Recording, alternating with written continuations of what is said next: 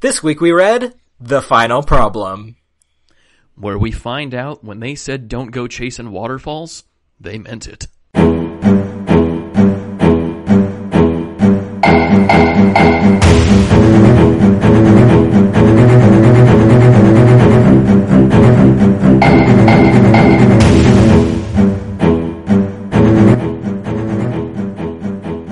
The game is afoot, all my buddies. Welcome back to the final problem. Um, I'm your host, Nicholas Cohen, and joining me is my very good friend and comrade, Casey Hills, who, who apparently has been taking hairstyling tips from Tintin.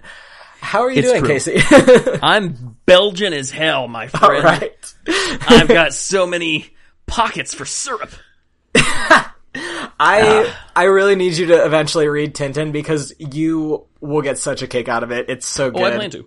yeah, no, as soon as as soon as Comixology gets the rights to it, and what's weird is that Comixology is an Amazon company, so you wouldn't think it would be terribly difficult for them to get the rights to things because Amazon owns, I think, sixty percent of everything.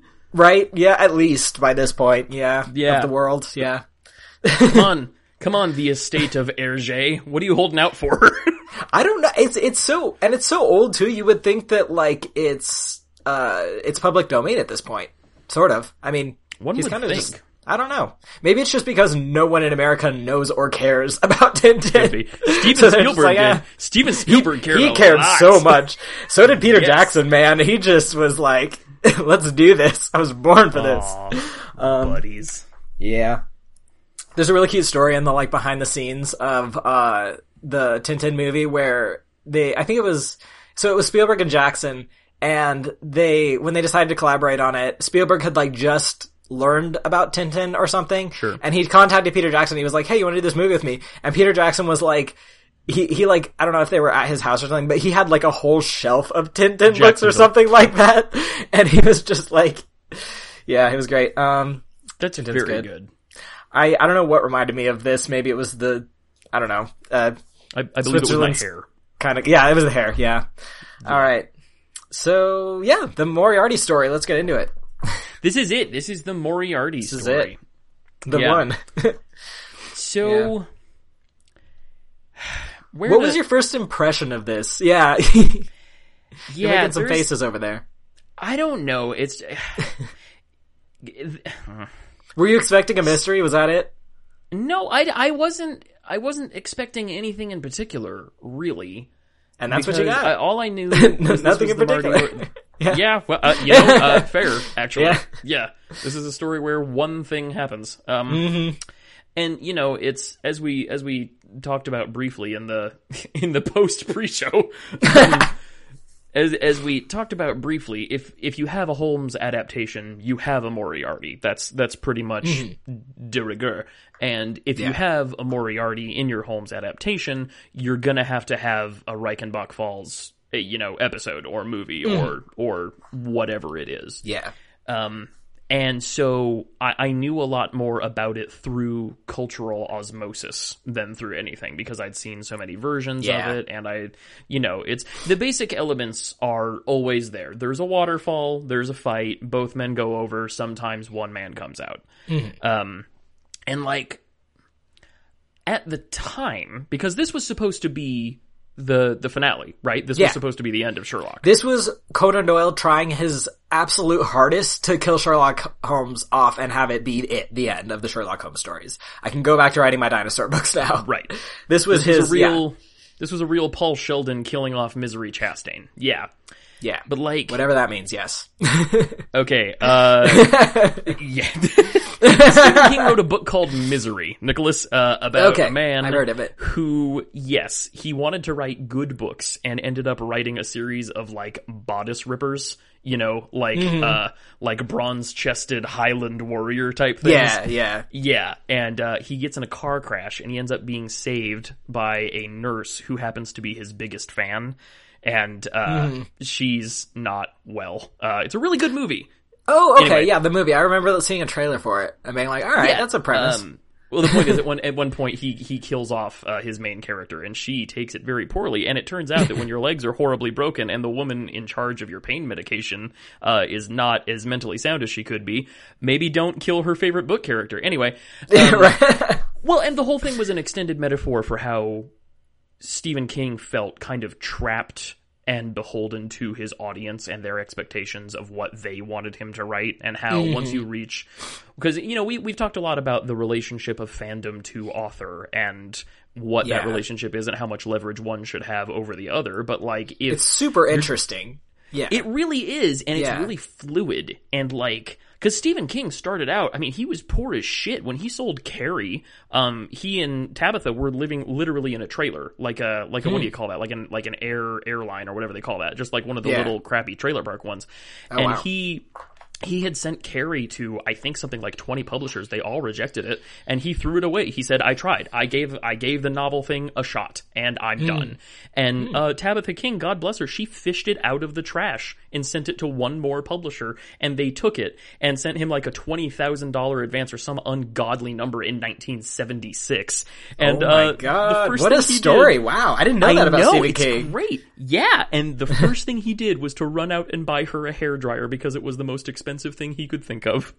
Oh, oh my god! Yeah, it's uh, their their marriage is super interesting because she's a novelist too, but like Stephen King went on a self-destructive booze and cocaine bender that would even have Holmes saying this guy should probably take a weekend off. Uh, Like Cujo, like the big killer dog story, he was so coked out of his head that he literally doesn't remember writing it at all. Wow, damn. Yeah. It's Bro. real bad, but she she stayed with him, and they worked. And today he's he's like forty years sober or some shit because he's been doing this longer than fucking Hawaii's been a state. That's not true, but it's close. um. Anyway, awesome. I'm not sure how we got into Stephen King corner. Uh, I just finished reading a new one last night, The Outsider, from him uh, about a horrifying murder and a doppelganger. It was very spooky and good. The Outsider, extremely upsetting. Enjoy. So. I'm trying to avoid talking about this story, not because I didn't like it, but because, so, okay, my point was, yeah. at the time, this was Doyle trying to kill the thing off. He had no intention of bringing Holmes back. And in every modern adaptation of this story you get, the question mark is in there, right? The Yeah. end.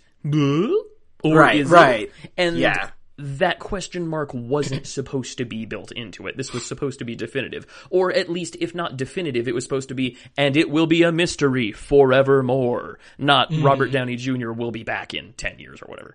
I just had a thought. I wonder if me. because the the whole thing with the final problem and the story following it is Conan Doyle was basically forced to bring back Holmes. Like you said, he didn't want to. He 100% intended this to be the end of Sherlock Holmes. Please leave me alone. It's done.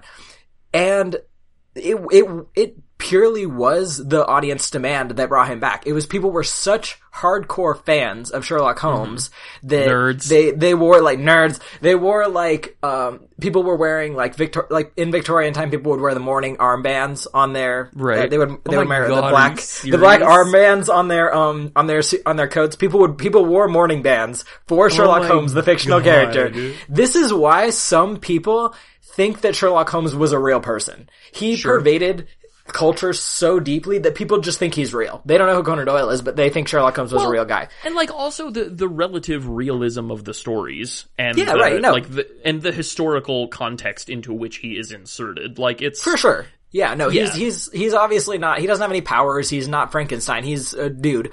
But yeah, no, people were so. People wrote letters to Doyle constantly. He got like endless, ma- and this was like I don't think it was a very common thing at the time to do that.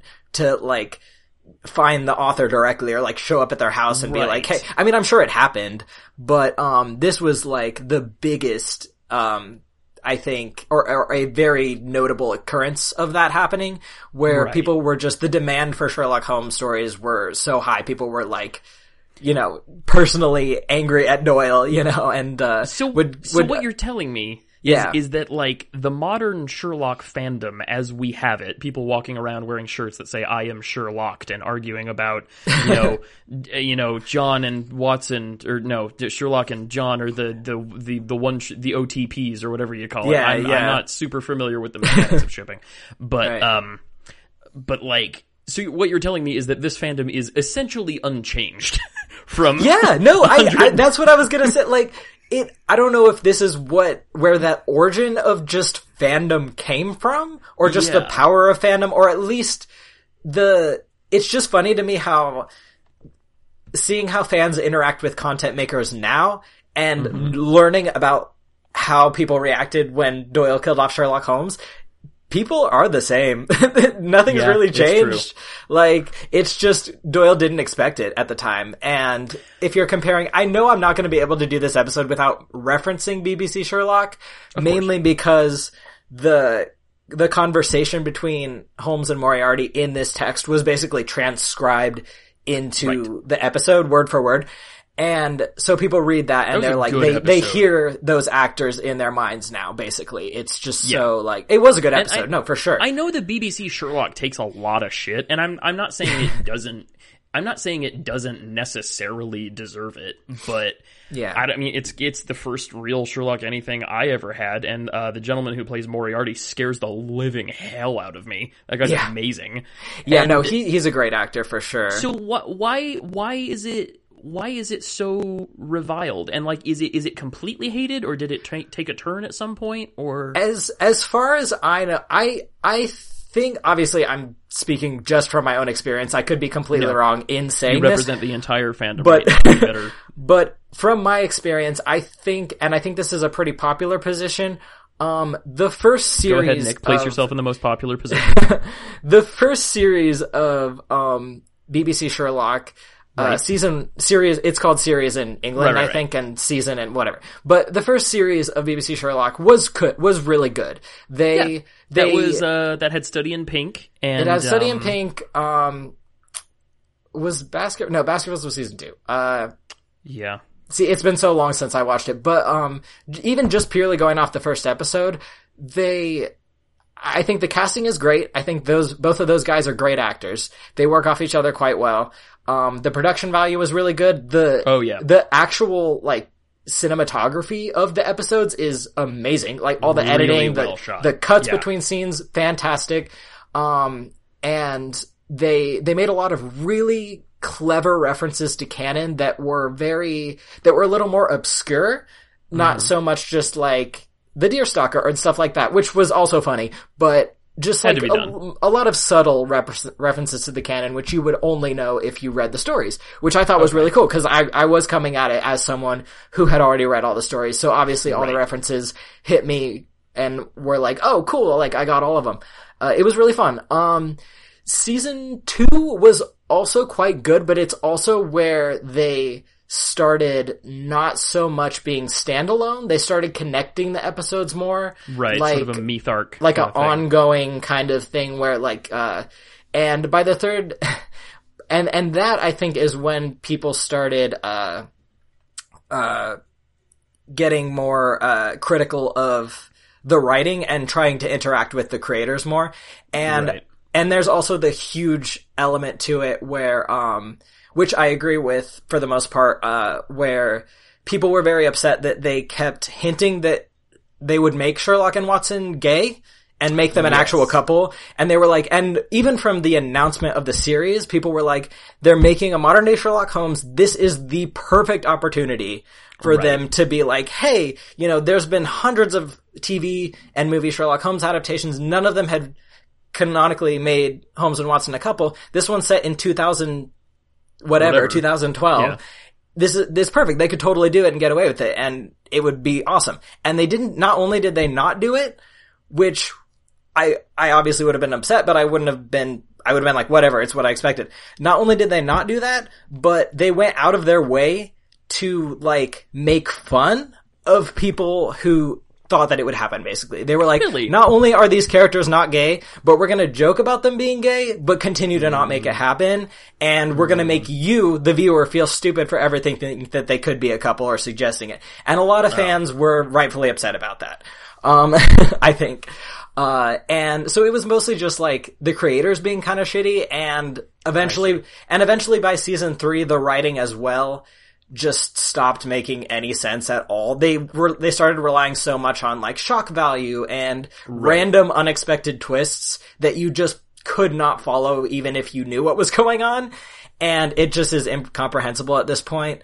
Um, but yeah, a lot of the, uh, I, again, I still think the first season was pretty good. It was fun. Um, I really wish they would have just, like, yeah, obviously I wish we would have, we could have one, uh, Sherlock Holmes series where Holmes and Watson are confirmed a couple and it's just not a Right. big deal.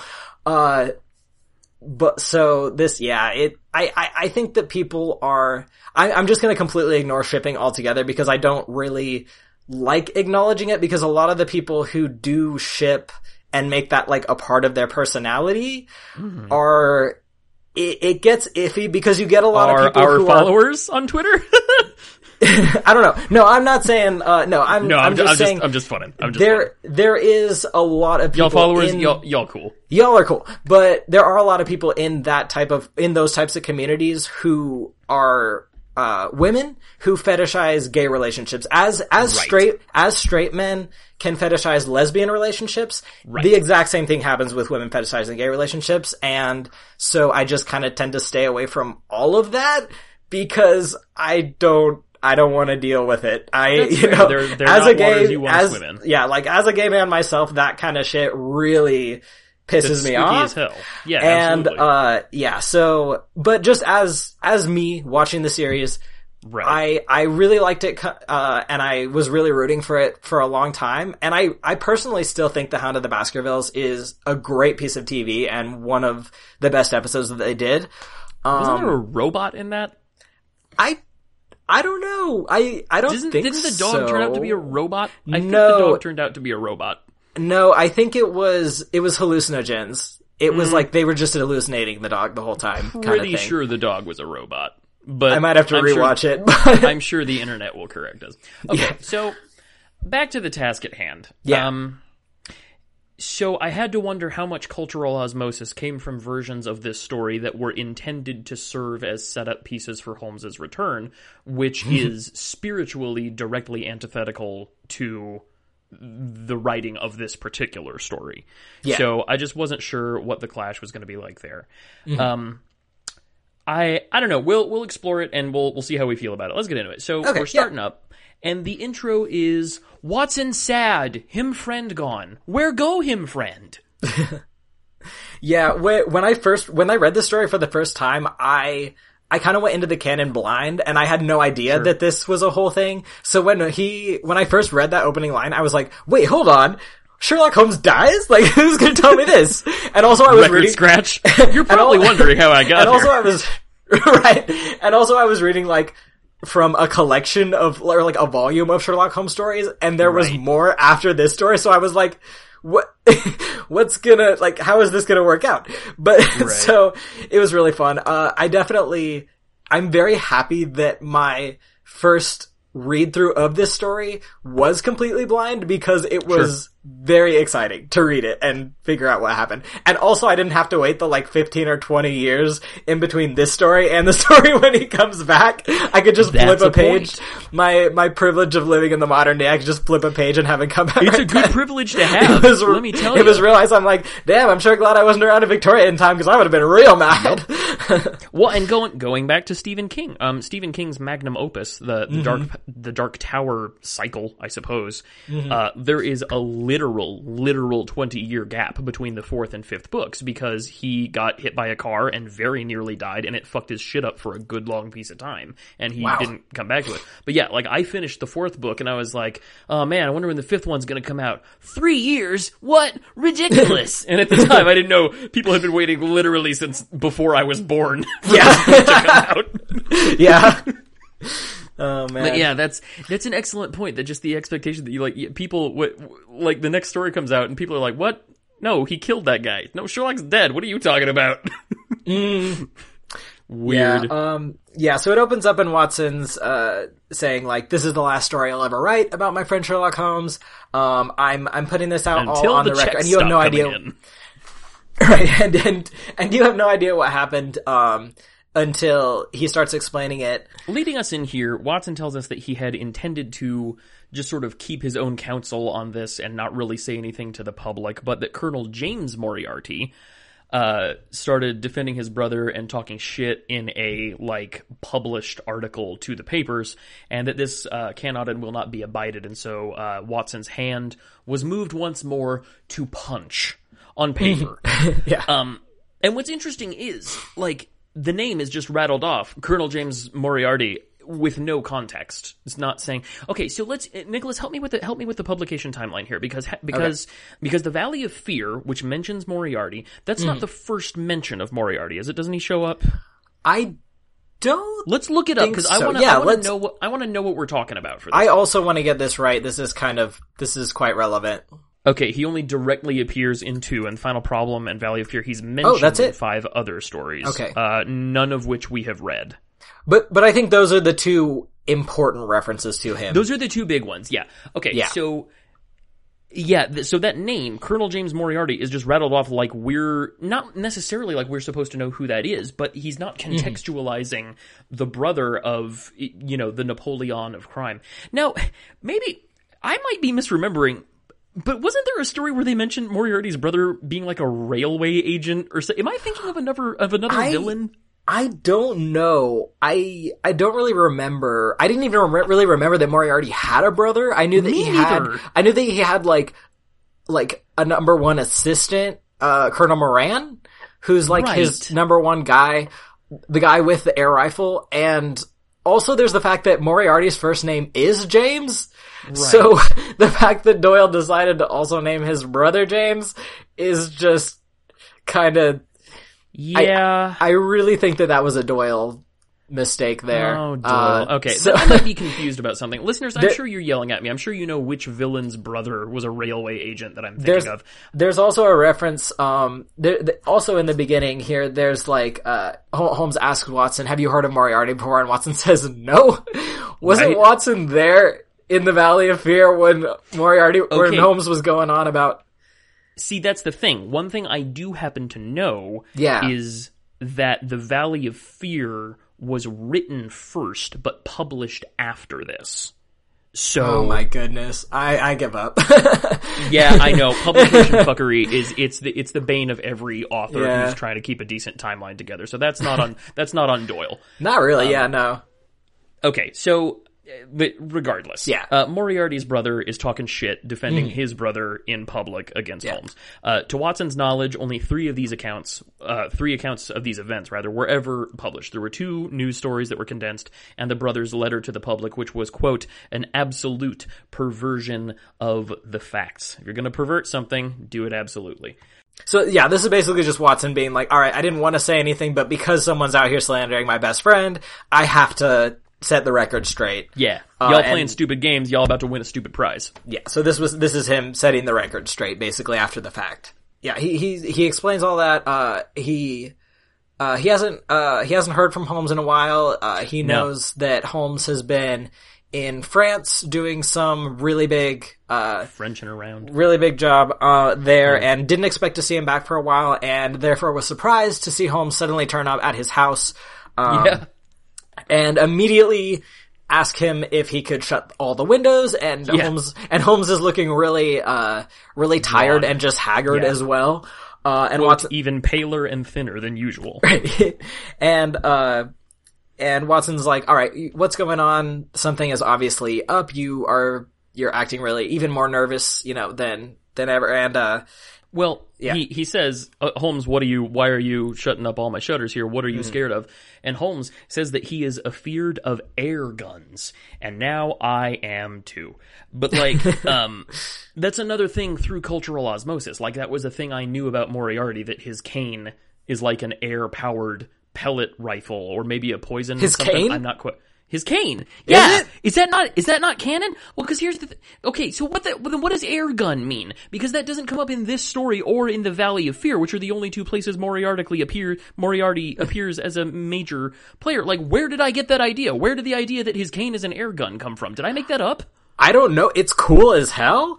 God Uh, damn it. But I, I wish it were canon, but I don't know. Um, let me see. I think, I think air gun is just, uh, like kind of another word for, let me see. Okay. An air gun is any kind of gun that launches projectiles with compressed air or other gases that are pressurized mechanically without involving any chemical reactions. Okay. So it's kind of like in Victorian era, it would be like the I think the top of the line of weaponry where like it's not gunpowder. And I think the whole the the reason why it's he uses an air gun is like it's a sniper tool kind of and it's a little quieter.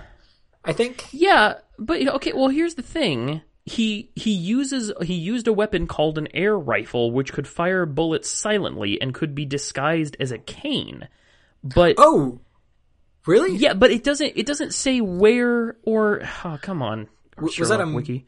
Was that a movie or No, this is The from canon. The, this is from the canon, or so I'm given to understand. I don't know. Um, hmm. maybe someone out there will know? The, the the public the public will tell us as they are so kind to do on multiple occasions. That's all right. That's not true. If. I don't remember, then there's no reason why Yeah. We've got a really cool fandom who will comment in really hilarious, eh, not fandom, we don't have a fandom, a really cool fan base who will comment in like really helpful and hilarious ways and not so much call us out on being idiots. And I think the, I think this is, this is a cool group to be part of. That makes sense. Okay. as much as as much as we might deserve to. but Oh yeah, no, Yeah. no. yeah. Don't let the cool logo fool you. We are very stupid. okay, so he asks Watson uh, to light his cigarette, apologizes for calling on him so late, and asks if it would inconvenience him terribly if he were to scramble over his back garden wall and abscond into the night. Of course, Watson's like, yeah, that's fine. Like, of course, Watson says, yeah, of garden course, wall is fine. Sue Garden Wall, pal. right? Yeah, exactly. Um, and uh, Holmes basically just really quickly explains that he's that Moriarty is really after him this time. Uh, in the Yeah, last like three realsies. months, for real, for real. Um, in the last three months, Holmes has apparently been um doing whatever Holmes does to Holmes and around. to uh he's really putting every effort into catching Moriarty. And he's Yeah. basically got he's got he's almost got him. He's weaving uh he's weaving a net around him. He's he's it, it's all very complicated. Doyle doesn't give us a single detail as to how Holmes is doing this, uh what he's been up to, anything like that. He just he just tells you basically Holmes is Holmes is about to get Moriarty, and Yeah. he's this close. He just needs to have a couple more things, and I it, it does kind of We just kind of have to take his word for it. right like as a, on a, upon reread. Like the first time I read it, obviously I was purely going off of like emotional reactions to like, oh shoot, like Moriarty's chasing them, and you know Holmes is scared of that he's gonna die and all that stuff. And um, but upon second reading, it's kind of like I I really wish Doyle would at least have given us like a couple of Right. actual solid details as to what Holmes had to do to get up to this point or just Well, anything. here's thing. Yeah. And I get that there's a time limit because it's an 11 page story, but Well, yeah, but that's because he wrote an 11 page story. It's not like, I don't know. Yeah. Okay, but here's, here's the thing. One of the things I really respect about Arthur Conan Doyle is, first of all, that he doesn't take these stories too seriously because he doesn't take himself too seriously. And second of all, that he knows himself as a creator. He knows he doesn't know how international crime syndicates work. he knows that he doesn't know how you would go about carefully and elegantly dismantling an international crime syndicate. And so he knows better to, than to try. it is honestly the curse of every author who's writing a character that's smarter than them. basically. Exactly. Like if this character existed, they would be smart. It's like I I I write a little bit of fiction. Just I, I used to write a lot more. I don't so much anymore, but I'd like to get back to it. Anyway, I was writing a story and I made a character and I was like, he's an engineer. And then I realized I don't know a single thing about Yep. anything mechanically besides cars. And this was a, like kind of like a steampunk kind of thing. So it was airships. Even less about those and also Yep. they're not real so i really was like okay you, you really have to do a lot of like even when you're just throwing random jargon out you have to make sure that it still makes sense It has to sound good, right? and so what you learn to do, at least what I did, was just get around it as much as possible. just give as few details. Just like they know what they're doing, trust me. like yeah, don't worry um, about it. Which at that point begins to beg the question: then why have them doing what they're doing? Yeah. Yeah, So it's yeah. at, at a certain point it becomes the self-defeating proposition. So he says, "Hey, do you know who this? You know, Holmes Watson says, well, what's going on, Holmes? What's what's got you so frazzle-pated?" And Holmes slaps a folder on the desk and says, "Ever heard of the Moriarty alien?" but Yeah. I okay, you can look at the folder, Watson, but you can't open it, and I can't tell you what's in there. You gotta Right. trust me. It's bad stuff. Just like it's too it's too long to get through. Just don't worry about it. Just like Don't worry about we it. Got a We've time only got eleven here. pages. Right. It's fine. Okay, so Holmes tells Watson that quote. The man pervades London, and no one has heard of him. If I could beat that man, if I could free society of him, I should feel that my own career had reached its summit, and I should be prepared to turn to some more placid lane in life. So, like, if Holmes can beat this guy, like, he wept for there were no more worlds to conquer, like, that Yeah. will be, he'll just be. Mori- Moriarty's it. Once once Yeah. he figures out the Moriarty problem, it'll be there. Nothing else will possibly you know be worth solving after that. Like it, that'll be it. Um, which he does, Doyle does a very good job as build, of building Moriarty up without us before we even see him. Um, as just this insanely powerful, like he Moriarty for all intents and purposes is Holmes but evil, basically. Correct. Um, he's What Holmes, Holmes on the crime? other side, yeah, which is cool Yeah. because you don't really get to see this. You you know, I'm sure you could like you uh, there there might even be published works where it's like what is Holmes but crime, and someone actually went Oh, into 100%. it. And Yeah, yeah. Moriarty is super cool because he is you get that glimpse of what if Holmes decided Yeah. to use his incredible intellect for for evil and murder. And it's it's neat. And even the fact that Moriarty looks is described uh as looking very similar to Holmes um is is kind of cool. It's like it, it's just it's pre- it's really well done. For for a villain Yeah. that's to go opposite of him it's I, I Moriarty is really cool. Um, and he also gives him, yeah, he describes Moriarty. He, he sounds very similar to Holmes, but Moriarty has he describes him as being like snake-like, which is a pretty common Yes. evil, you know, snakes evil Right. biblical Snakes theme. are creepy. Uh, yeah, yeah, and- a big biblical theme. Yeah, even to like the point where Moriarty uh moves his head back and forth slowly in a kind of reptilian fashion. And I'm gonna try to find I'll find a clip from the um Jeremy Brett Sherlock Holmes series of the Yeah. scene where he talks to Moriarty because the freaking actor that they got to play him is incredible. He does a Right on. phenomenal job. Like you would think he just came right out of the book. Uh it's really cool. So I'll post that scene if I can find it. Please. Or Yeah, any please clip. do. Yeah. But So- yeah, the the idea of a mirror or of a shadow character, because like the point with with uh, Sherlock and Moriarty, the point with I don't know if you ever watched The Following. Uh, it was a really good for uh, a really good for a season. um, yeah.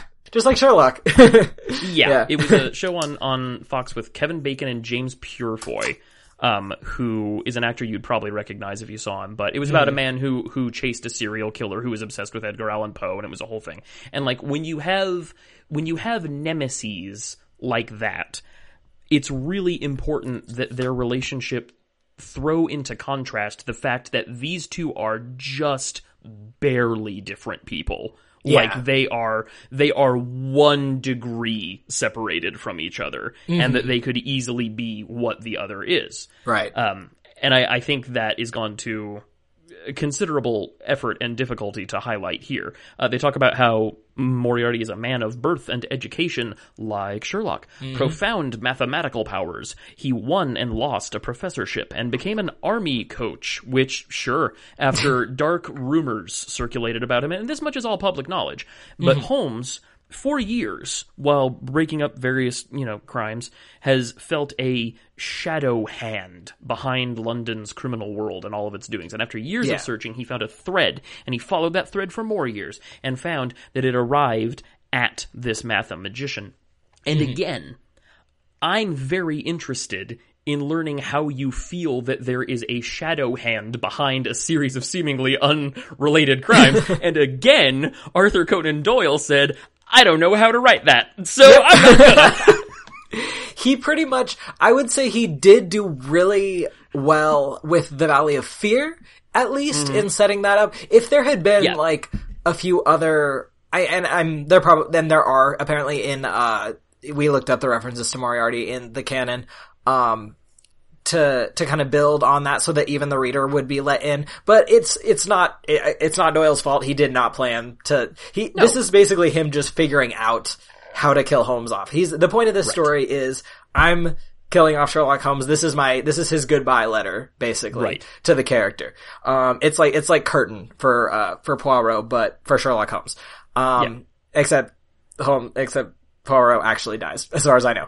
Um, Whoa. So, Spoiler. spoiler alert for uh, I didn't know that. almost. Yeah, she, uh, uh, Agatha Christie writes the la- the last Poirot story she writes, he dies at the end of it. Nice. Yeah, I, I loved it. I, I thought it was Well, like, He had a he had a full life. he did. I mean, well, he's really old in the Yes. book. So it's like, it's, it's not that sad. Uh, Right. but at the same time, it really is. Uh, but it's cool. No, it's great. I, I love, Curtain is like one of my favorite, uh, Poirot books. Did you really hear uh, that they are after the success of the uh, Kenneth Branagh Murder on the Orient Express that they are proceeding with Murder on the Nile or Death on the Nile? Oh, seriously? Sweet. Yeah. All right. I'm really excited. Maybe they can make it not boring because I read that book and good God. Oh my god, I've only seen the TV adaptation of it, and uh yeah, it, I it, it- just after Murder on the Orient Express, nothing quite compares to that. Yeah, that's fair. She really peaked there. Watson uh, is getting more information about Moriarty here. He is, uh, again, quote, he is the Napoleon of crime, Watson. And, like, I think that's a reference that gets watered down. Like, when we think of Napoleon, we think of, you know, a funny little short guy with a big old hat from Bill and Yeah. Ted's Excellent Adventure or, or what have you. Right. or Corpse Bride, as the case may be. But like, first of all, I'm sure most of the listeners know this because this is the kind of things that a Holmes fandom person would know. Napoleon was not actually especially short. He's measured as being like five foot something, but that's in French feet, which don't Yeah. match up to English feet. He was of average height. He was like five seven or five eight or something. Exactly. He yeah. was Doran, and like you and I are not especially tall men, but we're also Right. not, you know, wee tiners. Yeah. Um, the point is, Napoleon was like he conquered the world, right? Yeah. like he was he was like Alexander the Great, Mm-hmm. but better because he had ships that worked. um, he he did run into the Russia problem that Hitler would later encounter, which is that in Russia, it turns out winter kills you. yeah. Yeah. So like describing him as the Napoleon of crime is especially in this time. I mean, this was just barely in like the post-Napoleonic era, right? This was, I mean, the Napoleonic wars were still in living memory at this point. oh yeah, no, it Um, was much more recent. Yeah. Well, maybe not living memory, but not not far removed. And Right. so des- describing him that way, like if someone said he was the Hitler of crime, that Yeah. would impart a certain gravity, even though modern scholarship has revealed that Hitler was not actually especially good at anything he did, and actually mostly had a talent for surrounding himself with people who were good at what they did. and also talking really loud. Yeah. Yeah. Yeah, And taking a lot of drugs. Huh. Sounds Really? familiar. anyway. Huh. anyway. couldn't possibly comment. Anyway, the point, the point is, um, the Napoleon of crime, he sits motionless, like a spider in the center of its web, but that web has a thousand radiation. Radiations, rather. Not a thousand radi- it's not a glowing spider. As cool as that would be. You know my powers, Watson, and yet at the end of three months I was forced to confess that I had met an antagonist who was my intellectual equal. My horror at his crimes was lost in my admiration at his skill. And this is a recurring theme. Uh, it doesn't come up so much in Valley of Fear, except at the very end, but it's it's played very heavily here. That Holmes and Moriarty respect the hell out of each other. Oh yeah, like, no, they do. Even to the point where, like, the the whole scene where Moriarty shows up at Holmes's house, Mm-hmm. it he doesn't need to do. I mean, uh, it's outright stated that he hardly does anything himself. He always has other people acting for him. he which works is- smarter, not harder. Exactly. Yeah. No. And um, it just and so the fact that he would physically show up at Holmes's house to talk to him in person is very much a sign that he does respect Holmes. And he even says Right. during the conversation that like, I really don't want to have to do this. You're a great, Yeah. you know, you're a great match. We're, we're equally matched. This is amazing. Like, I, I do respect your abilities. Um, but like, I will kill you if I have to. Quote, it would, it would be a grief to me to be forced to take any extreme measure. Right. And like yeah. he and like he says that and he realizes that's a supervillain line. So he says, I mean that sincerely. Like I would be sad. right. um, and it's interesting because if you think about it, that almost the fact that Moriarty hardly does anything, he is just so connected, is it, it almost elevates Holmes a little bit because Holmes Mm-hmm. doesn't really. I mean, he works with the police and right. He has and- his network of, and of. He has he has a network and the you know the Baker Street Irregulars and, and whatnot. Right. But he, not nearly to the degree he definitely No, no, doesn't no. have the power and influence No. that Moriarty has. Moriarty has an just, army. Yeah. Yeah, yeah. Um, so it almost like speaks to Holmes' ability that he doesn't have that and yet can still challenge Moriarty on his own, basically. Um, Well, you know what I always love in uh, in depictions is like, and I'm not sure if this actually happened in some adaptation of Holmes with Moriarty, Hmm. but it sounds like a thing that would have happened. Is like if they're in a restaurant or some shit, and Holmes is like, "Well, I'm pretty confident I can take you down, Pally," and Moriarty's like. Oh, you think so? And like he just snaps, and like everybody in the restaurant simultaneously just stands up and leaves, and Yeah. it's like this great moment of like demonstrating his control. But I'm I, I'm always sitting there like, so did those people all get a text that morning, or like what? Like what's the? Group text. Moriarty's got what if they already had lunch plans at a different restaurant? right? They're like, God damn it, I gotta go work for Moriarty now. I don't want lasagna again. Who's this Holmes guy anyway? Right? I always want lasagna. You're basically Garfield. I I really, in a lot of ways, aren't we all? Yeah. So, so, so. Holmes has been uh, playing the long game, striking at Moriarty's web, breaking up a strand here and a node there, and weakening his infrastructure. Uh, and suddenly, Moriarty, as you said, appears in his room, and Holmes, uh, Holmes, like, draws iron on him immediately. But but Moriarty is just chill as hell, very reptilian, as you said, which just Yeah. makes it all the creepier because he he, he just has this like, oh Sherlock, oh no, Right. I'm so scared. You have a gun. just it's it's He's like, you know, it's really dangerous to finger a loaded firearm in the pocket of your dressing gown, right? just like, exactly. Which good. may I add, but right. uh, yeah, the whole the whole scene, the whole dialogue between um let me know if this had the same impression on you. Really just sound it was almost like echoes in my mind when I read it just because it's been it's the only conversation you get to see Holmes and Moriarty have. So a lot of adaptations take the lines from it and use it in their they, they give it to Moriarty again. Just take it straight from canon. Uh Yeah. and to be fair, they're awesome. Like it's legendary a lot of legendary lines here. You have the whole like um everything I have to say has already crossed your mind uh Yes. line uh and that whole exchange. So did you did you have any that like stood out to you in particular? oh, I've got stuff. Yeah, yeah, yeah, Yeah. yeah. Um, and good quotes. there's and and as you're as you're saying everything that could occur to you has already occurred to me and that just this this very unsubtle implication and understanding that like they know each other's minds as much as they know their own like they are Yeah. they are essentially the same person just turned in different directions and they're both Right. He- they're both here for it. Um and moriarty so uh, holmes has this iron drawn on him and moriarty just no sells it completely. And he pulls Yeah. out his little memorandum book and he rattles off a handful of dates. And it's one of my favorite things when a vi- first of all i love a punch clock villain. I love a villain who's not like i will destroy the world because evil who's just like nah dude i got bills to pay so i'm gonna go do some crime. And like He's so incredibly methodical about everything he does. There's no really drama is. at all. It's the No, and that's one way or he's the opposite of Holmes. Holmes is all about the drama uh, because he's drama. Uh, gay. Moriarty is extremely methodical about it. Very cool, collected all the time. You never see him really lose it.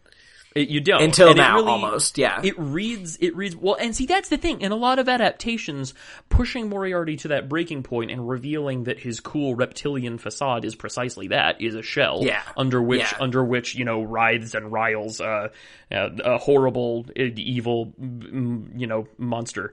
Um, Yeah. that's that's the thing that gets pushed to uh, at a, a lot in the shows, and similar doesn't happen here. Like, no, this No. is just who this dude is, and that is much scarier to me. Oh yeah, no, absolutely. I love uh this version of Moriarty. I think that there's there's definitely th- there's definitely fun to be had with completely unhinged villains like that, and uh, like it. how they the direction they took with the um the BBC Sherlock, where they kind of had a they kind of walked uh back and forth between. They did make Moriarty completely unhinged, but he does have moments of eerie calmness. Oh, terrifying lucidity! Um, Just yeah, yeah. interspersed with it, which just makes the unhingedness even more guy was awesome. uh, And see, effective. yeah, no. That Moriarty was designed to keep you off balance the entire time, and it and it worked. This Moriarty Mm-hmm. Absolutely. is is designed to let you know that no, what you are looking at is what is there, and what is there should make you very afraid.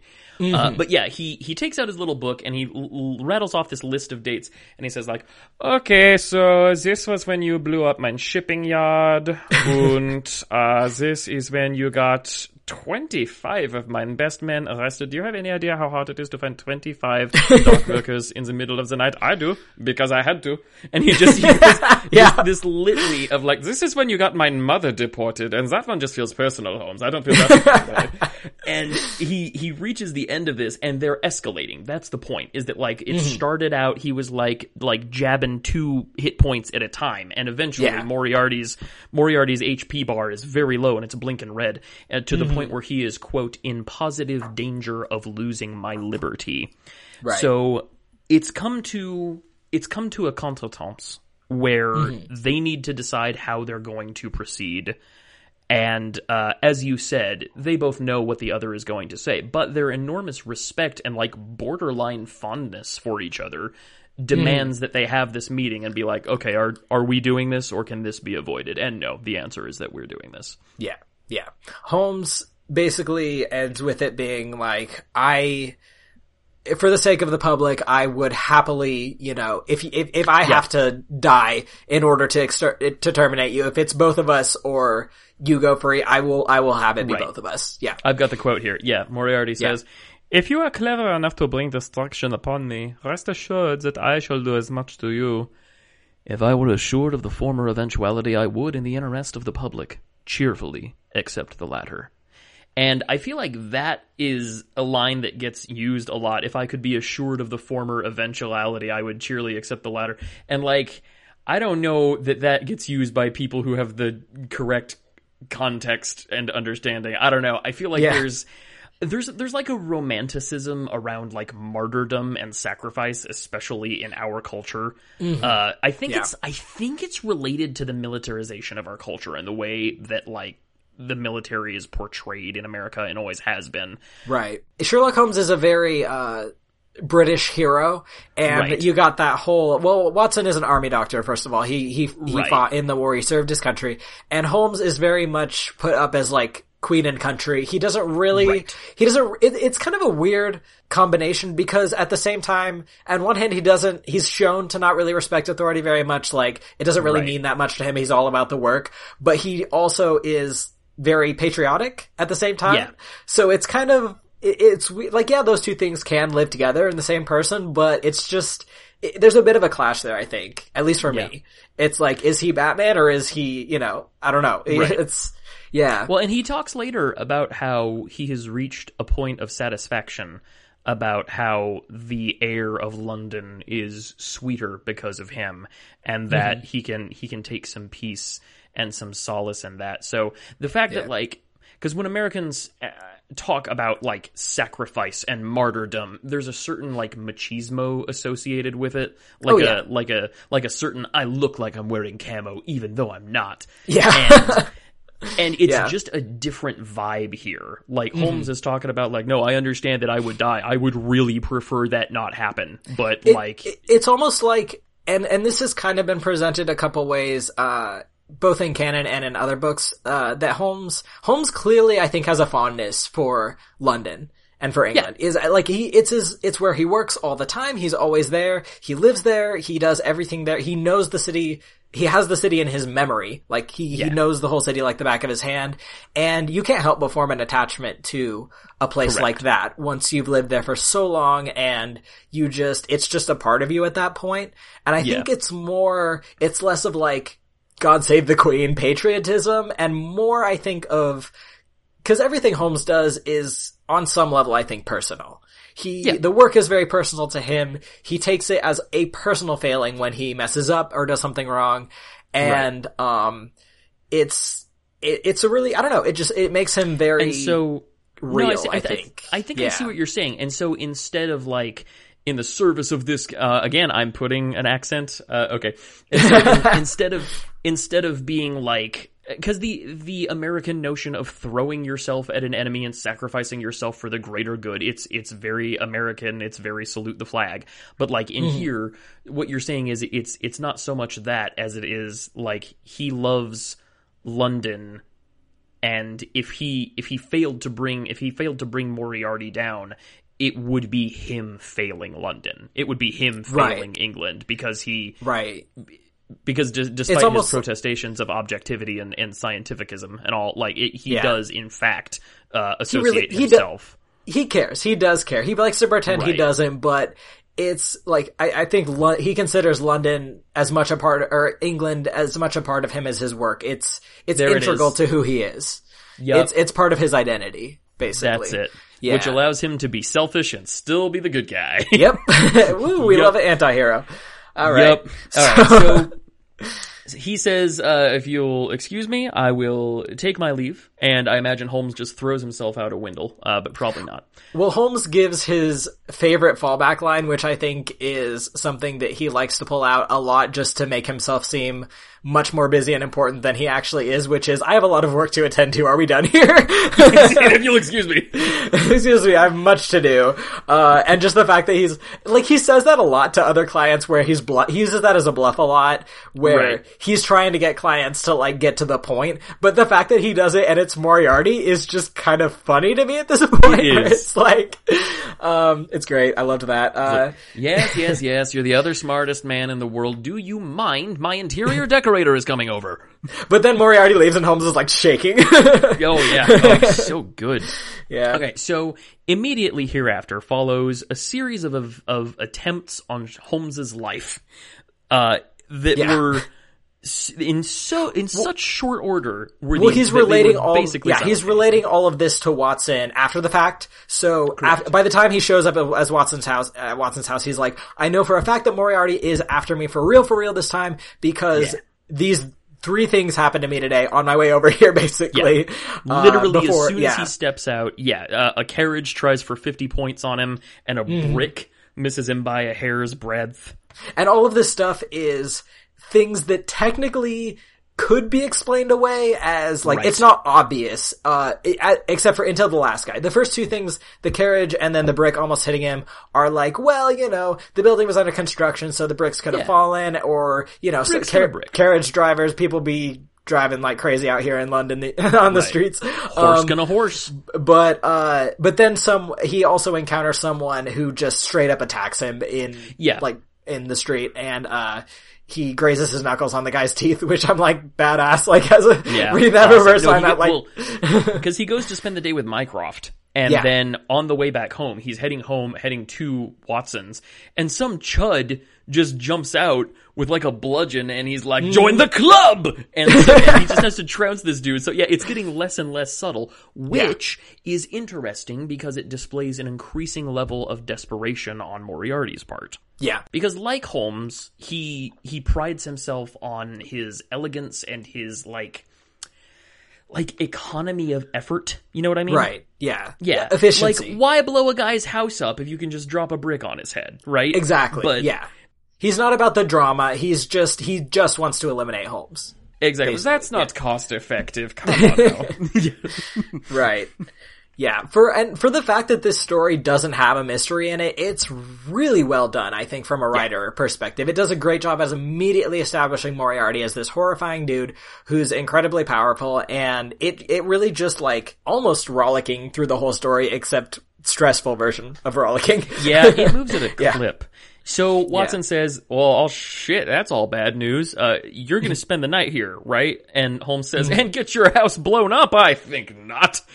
So uh, he gives Watson some instructions. Watson is to take a ridiculously cautious and elaborate route to the train station Mm-hmm. the next day in service of reaching their reserved train car as unmurdered as possible. To have is if he can be murdered as few times as he can manage, Holmes would really appreciate it. And Watson says, "Okay, I will do this thing." And Holmes says, "Okay, then I declare this meeting disbanded." Throws down a smoke bomb, and he's gone. Yeah. What happens the next day, Nicholas? Uh, next day, Watson follows Holmes's instructions to the letter. He he hops in the carriage. He he makes it. He gets to the he gets to the train station unmurdered. Um, and he arrives on the train and he gets to the the car where he's supposed to meet Holmes. Holmes isn't there. Watson starts getting a little more worried, and at the same time, he uh he encounters this elderly Italian guy who speaks very broken English and is trying to like sort something out with the railway conductor. And Watson's trying to help this dude, and um he does, and finally, you know, it, it, it's all gets solved. And because of some mishap or something, the the guy ends up, the Italian uh, old guy ends up Yeah. in the same reserved room that uh, Yeah, uh, carriage room that uh, private car, which is the private car, which Yeah, but like, like the railway, the railway warden was okay. So this guy, this old Italian man, this old priest, I think it said it was, was Mm-hmm. Yeah. talking to the railway warden, warden rather, and Watson comes up and says, "Oh, can I help? No, I can't." Okay, and the warden says, "Oh, you're here. Okay, well, you're gonna take him now because I have other other passengers." this is your responsibility now. yeah. board." Yes. So yeah, so he's got the old Italian priest in his in his car, and in his inventory. he's yep. he's still he's still looking around for Holmes and the train whistle goes the train is about to leave and Watson's like where the hell is Holmes and then suddenly he hears Holmes' voice sitting across from him saying well Watson you haven't even It's said good morning surprise and it's uh it's Holmes in disguise in such a good disguise that Watson didn't recognize him Watson's totally which again reminds me of the whole scene with Holmes and Watson where he puts on the mustache and Watson's like so where good. did he go That's Um, so good. Holmes and Watson. You know what's interesting is that the Rise of Skywalker was a was a fun movie to watch, but was Yeah. a bad movie, right? Like Right, a real right. bad movie, like a very bad movie. like you said, you We said two. You spend two movies setting Rey Hmm. up as a polearm user, then you give her. I love how that is that is your number one reason for hating those movies. Like two movies showing her as a staff class. Then you give her two matching lightsabers from her two mentors in the Force, Mm-hmm. and you don't combine them, even though she had a dream where she had a bad double blade. Mm. Anyway, point is, unforgivable. Yep. point is, point is, uh, Rise of Skywalker was a movie that was a lot of fun to watch, and like an old fragile picture from like an old photo book, every time I go back to the memory of that movie, it just falls apart a little bit more. Like it just Yeah. gets worse and worse. What's interesting, Brad Kefauver, take note, is that Holmes and Watson kind of has the opposite effect. like while Yeah. while I was watching it, I'm like, this is a bad, this is a garbage movie. I'm kind of mad. I'm watching this, Mm-hmm. But like when I think back on it, it is with an increasing level of fondness. Honestly, yeah, same. I mean, the first time I was like, even the first time I was watching it, I was like, the the spirit is weirdly somehow there. Like, Yeah. they they did actually kind of know what they were talking about, and if the movie were more co- cohesive, it would have been absolutely great. Like, as Here's the thing, you know what it was? Doyle would have approved of the movie, wouldn't he? yeah, yeah, I think so. I think Doyle would have made the movie if he'd been alive. He definitely would. would've- He would. Doyle would have looked at Holmes and Watson and said, "The stuff about it that you got right is awesome. The stuff you got wrong about it is stupid shit that deserves to be made fun of anyway. Well done." Yep, yep, exactly. He would have approved. He would have been like, you know what, ninety percent Rotten Tomatoes score from from me, Arthur, Yes. Arthur Conan Doyle. Um, Will Ferrell tested. Doyle approved. yep. So, okay. Uh, Yeah. yeah, So they're is- on the train. It, it is perhaps inevitably this Yeah. Italian priest. Yeah. and I don't know about you. I I am pretty proud of myself. I clocked this immediately. And again, Nice. I don't know I don't know if it's just if it's just more cultural osmosis that one of the things we know about Holmes is that he disguises himself as people but Mm-hmm. Yeah. like immediately well and and part of it is that there are no other real characters mentioned in the story at least up to this point they're just like a guy over there and doing this thing and it's like this old Italian priest is right over there And just- Right, let's know. give him a very detailed description. He had like a mini quest icon over his head. Yeah, I don't Right. know. It's just something Yeah. about it. yeah. No, for sure. Uh, so yeah, Holmes reveals himself, uh, to Watson. They look, they're looking out the window and they see as the train's pulling away Moriarty pushing his way through the crowd trying to get to them. They just Yeah. narrowly missed him. Um, Good job, doofus. but Moriarty Couldn't being- get here on time because he had to check your giant like, forehead aha, loser, luggage. like flipping him off through the window. Um, but Should have stopped uh, for that hot pretzel, dummy. And but Moriarty having his connections immediately is able to engage like a I think it's just a single train car to Yeah. to follow them. And uh they get to a stop and they they hop out and they they hide or something or they send their luggage ahead and Correct. Moriarty follows them yeah, on his he he falls for it. He takes. He he goes after them on the on the train car, and they're for the moment safe from Moriarty. Correct. They can breathe for a second. And we learn we learn two interesting and important things.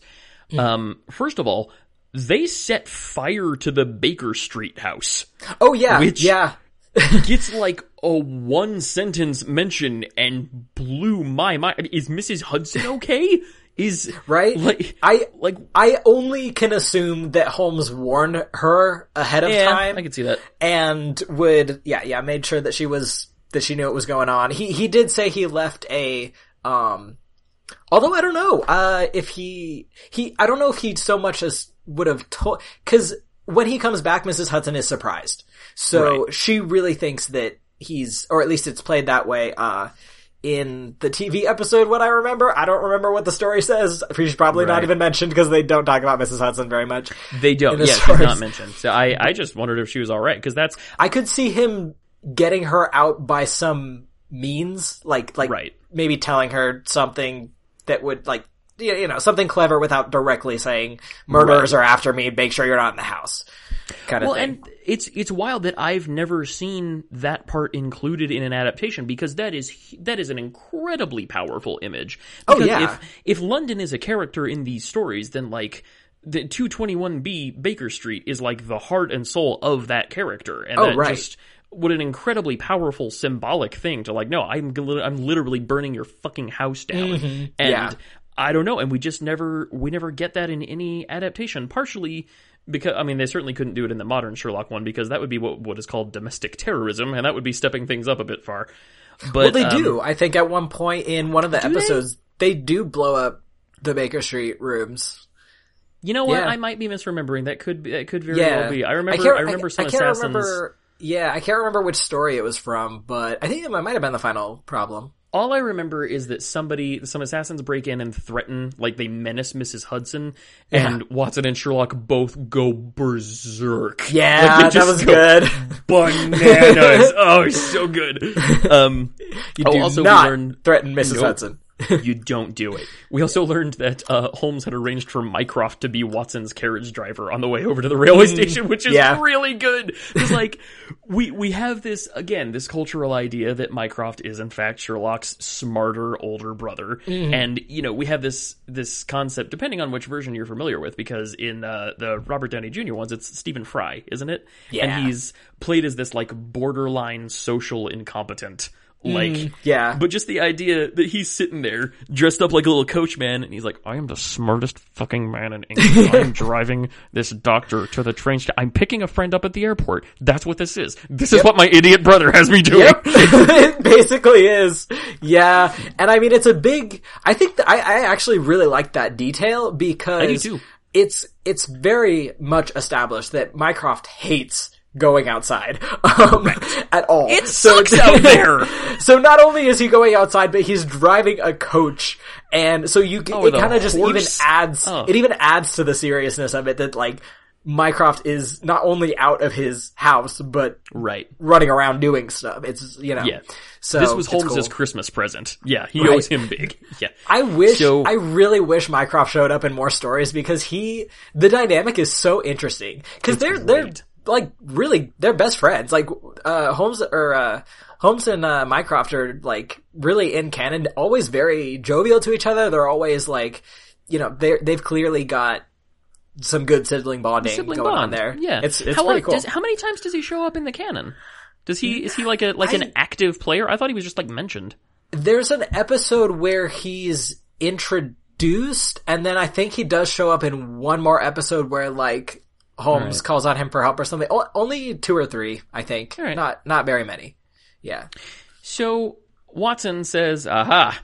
He didn't catch us at the train station. Surely we've shaken him for good. right?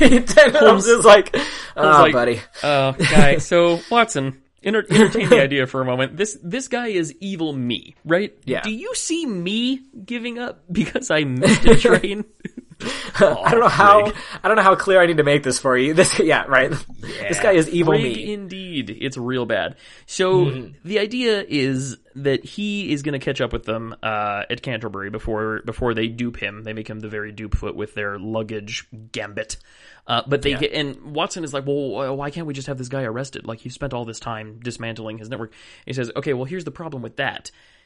If it was just me, like if I was the bad guy, I work alone ish. Like if you just got me, that's fine. You got me, you win. Mm-hmm. But Moriarty's whole thing is that he has set up an almost self-perpetuating machine. So like Yeah. even if we catch him, all of his lieutenants are still out there, still doing his work out in the world like apostles. And I, Casey, reading this story, doubt powerfully that he would stay meaningfully arrested for any length of time, right? Yeah, right. Yeah. No, he he'd be he'd be continuing his operations from jail somehow. Exactly. you know. Yeah. It would it would be like just like in the Valley of Fear, like he'd be sitting in like like a Hannibal Lecter style suite, like he'd have like a really nice table and like Right. uh, like there, there'd be there'd be like a violinist in a jail outfit, just it would Quinn, quill and ink pen, just like him writing out his instructions and exactly. Dear the- Warden, I received your bottle of champagne. My love to the missus. right, yeah, yeah, right. So they hide behind a pile of luggage just as Moriarty's train passes, and I imagined, as I think all readers were intended to by Doyle, although we do, you know, death of the author is a thing that is, but I think he did intend for us to imagine that the piles of luggage were shaped exactly like a tall, thin guy and a short, fat guy. Yeah. Peeking out from behind each one. They peek out and like Holmes's head is underneath and the Watson's head is like in the cartoon around the corner, just like Exactly. Very Yeah. good. So they're safe for the moment. And Watson mm-hmm. says, well, what would have happened if he'd caught us? And Holmes says, oh, he would have straight up murdered our ass. physically Now- attacked me. Yeah, like we're beyond exchanging petty words at this point. We're just gonna Exactly. just- yeah. well, and the thing, the great thing about Holmes is that he doesn't, he doesn't linger unnecessarily on things he can't control. So he says, "Oh yeah, no, he would have killed us. Do you want to get lunch here or?" right? yeah. just immediate. It's yeah. So good. It's very good. Yeah. I love it whenever they mention lunch. I want to know what lunch means to these people. More people eating in stories. I want to hear Right? this. Tell me what they're eating. What did they? Where did What they go? What did they have? What kind of sandwich are they? Yeah. Yeah, Exactly. Because I don't. Because because see, there are two versions. You can see Holmes like refusing to eat like, oh, this the railway station is infested with northern redbeard rats, and as a result, I could not possibly eat anything. Or you could you could see Sherlock just like, oh no no, railway canteen food is the best. You got right? it. Yeah. The- yeah, I th- I think he I the thing about Holmes is he really just it, it's just what's I think he he he operates well in both. He could Yeah. he could you could see him eating at a restaurant one day and then just stuffing a sandwich into his pocket another day, just like Exactly. pulling an apple out of random. like, Exactly. He's got like I have the elements of sandwich here, so I'm just going to eat this bread and then eat this meat, and then Yep. I'll have technically had a sandwich. that, that's a John sandwich, right? Yeah. back for a while. yeah. yeah. there, I ate. Are you happy? So Yeah. He he he wires to Scotland Yard, uh, saying, "Hey, you should go arrest some dudes," and they do, uh, but they fail to get Moriarty. So Moriarty is now on the run in Europe. At this point, Holmes says, "Yo, Watson." You should go back to England because Moriarty cannot go back to England without risking his arrest. And so, like, detached from his hub and his network, all of his murder energy is going to be focused on me. I could like spontaneously combust Right. from the sheer the sheer caustic hatred at any moment. So you should Right. probably Moriarty- go home. yeah, Moriarty under he knows at this point that all, all the small fish have been caught. Uh, all of all of his lieutenants and everything. So now Moriarty basically has nothing to lose, and he has nothing else to do except revenge himself upon Holmes. And yeah, which honestly, kind of a bonehead move on Holmes's part. yeah, yeah. I mean, did he think that through? Or is it the only option? Probably. He did not. Yeah. I don't know. well, I mean, it's it's kind of like what the Scowrers did in Vermissa Valley. But I mean, that's that's also the intended end game that Holmes was angling toward in the first place. Mm-hmm. Yeah. Like he was always he was always shaping this this conversation, this conversation that he and Moriarty are having with the language of crimes and crime solving, like this Mm-hmm. this long verbal argument is is ending eventually uh, exactly where both of them want it to, which is this final confrontation. yeah. Yeah. There's really no other way that it could go with No. being who these two men are. uh, Exactly. and their It's- relation it's the to each old- other. It's the old saw with uh, the the unstoppable force and the immovable object, and it turns Exactly. out the answer to that is uh, just throw them off a cliff. Yep. Just throw them in a waterfall. That's So the trip continues. They have a lovely time, and it's, there's always these little bits where Watson just describes like, "Oh yes, we had a lovely weekend wandering up and down the valley," like just a little mini travel. Right, and then they like go on vacation. Yeah, no, he's like, well, I mean, if we weren't, if we didn't have a crazy, dangerous madman after us, this would have been a really Exactly. nice holiday. yeah, Um, like novelty like sunglasses and a top right, hat like that the- says they're in Pobody's Switzerland, The weather, the the flowers are out, everything's great. Um, and yeah, so they they finally end up in uh, and and during the trip. A, a couple things. Uh, at, at one point, they're hiking and a boulder comes down on them, Right. and the the guide's like, "Eh, you know that happens this time of year." But Holmes is like, "No, it was that was definitely Moriarty. He's It's still rock after season." us. It's rock. se- It's rockfall season. You know, uh, every year." and and and yeah, so they uh they finally get to this uh this hotel in uh Switzerland and But yeah. before we get there, just one brief Yes. thing I want to hit because I think it's important. Yeah. Um, while they're on their way to Switzerland, uh, Holmes is reflecting upon his career with some measure of satisfaction, saying Mm-hmm. uh, he's done good work. He feels good about it. He feels that his life may not have been entirely in vain, and Mm-hmm. that the air of London is sweeter for him having been there and done his work. And says uh, that Watson's memoir will end on the day that he, Holmes, crowns himself with Moriarty's quote capture or extermination yeah. and like that is very specific language and it, we didn't like it didn't go into this but the way i read that was watson being like oh so so you mean you would kill that dude? Oh yeah, no, hell yeah, absolutely. no, I would totally kill Moriarty. yeah. Yeah. And that's like Holmes doesn't kill dudes, right? Like that's No. not his that's Not not, really. his deal. Yeah. No. Not if at all avoidable. Yeah. So I think it, it really is just an what's going on with there what's is there a cat doing a thing? Oh, Strider just went into my closet. That's fair. He just needed to be in there. Now he came right back out. Yeah, well, Why? He, he needed to be in there very briefly. just checking? yeah. just checking, just making sure. yeah, so I think Checking that's a what? We real don't know. That's a real emphasis on the stakes that are at play here because he's like Batman. You know, Batman has one rule, which is Yeah. not killing. So anyway, uh, yes, you were saying they they they stay at a wee inn in Switzerland, uh, which is run by a guy who worked at a restaurant that they love in London because life is ridiculous. Yeah, yeah. Um, yeah, and, oh yeah, and, and Holmes tries to dismiss Watson. He tries to say, uh, you know, it's gonna be really dangerous from now on. It's just Moriarty coming after me. And obviously Watson Right. being the Sam to his Frodo is like, absolutely not. I'm staying with you to the very end. Like, there's, there's no way I, you can possibly get me to leave. So they are staying at this little inn in Switzerland, and the guy who runs it uh, recommends a little a little hamlet where they could stay uh, the night up there, but that they must not miss the Falls of the Reichenbach, which is described as just an insane frothing water volcano. Yeah. like Just super is- powerfully, like, just exactly bucketing down. Yeah.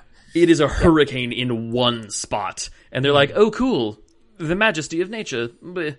Um, so I had a, up- I had the brief thought that like the innkeeper maybe was like paid off by Moriarty or something to mention that they should go there so they can meet. I don't think so. Probably not. But Maybe. I don't- No. eh.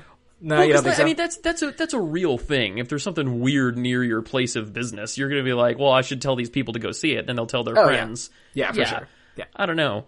I, I well, especially because it, it did mention that the Reichenbach Falls were especially swollen with snow melt. Like that, it was this was this particularly Hmm. best time right of now year.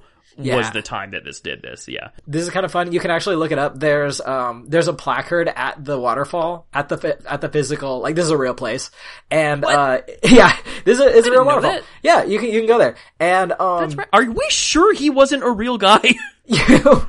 no, I guess not. But yeah, no, there's a, you can look it up. There's a placard, uh, at the falls saying something about like this is where Sh- Sherlock Holmes and Moriarty met their you know at their end. Or I'll, I'll post a picture of it uh, Please on the do. on the Twitter that feed. cannot yeah. help with the confusion. That's Right, I know. Yeah, so now you see why people think he was real. exactly. Well, in a couple hundred years, we're gonna have the same problem with Captain Kirk once they find that statue in Kansas. right? And the the sign in Iowa saying future birthplace of Captain James T. Kirk. That's what I meant. Iowa. Uh, Yeah, that makes more yeah. sense. Yeah. So yeah, they're checking out the falls. It is all majestic and very good. So a little Swiss messenger boy, presumably in lederhosen. I love this kid. Right? He- I really had that image of him as like one of the Sound of Music kids. Exactly. Yeah, he's a little, he's a wee little Von Trapp. Exactly. Mm. So he, uh, he comes up and he blinks, he blinks a message for Dr. Watson. Uh, and the note says that there is a terminally consumptive English woman. It wouldn't be a Sherlock Holmes story if one woman didn't die of the consumption. Right. Um, that she has arrived at the inn and is refusing to see a Swiss doctor. Uh, she's thrown a blood clot or some shit, and the innkeeper would consider it a personal favor if Watson uh, would come and minister to her in her final hours. So so Watson goes. Uh, he's like, yeah, you know, uh, I really don't want to leave, but I I'm just I'm just going to. Holmes Holmes kind of persuades him to, you know, no, you should you should go back. You should uh you should check it out. And so Watson leaves. Uh, Watson gets to the um. No, you must go. I'll I'll keep this little Swiss boy here with me for safety. As Right. you can see, he's got a corkscrew. He's got a magnifying glass.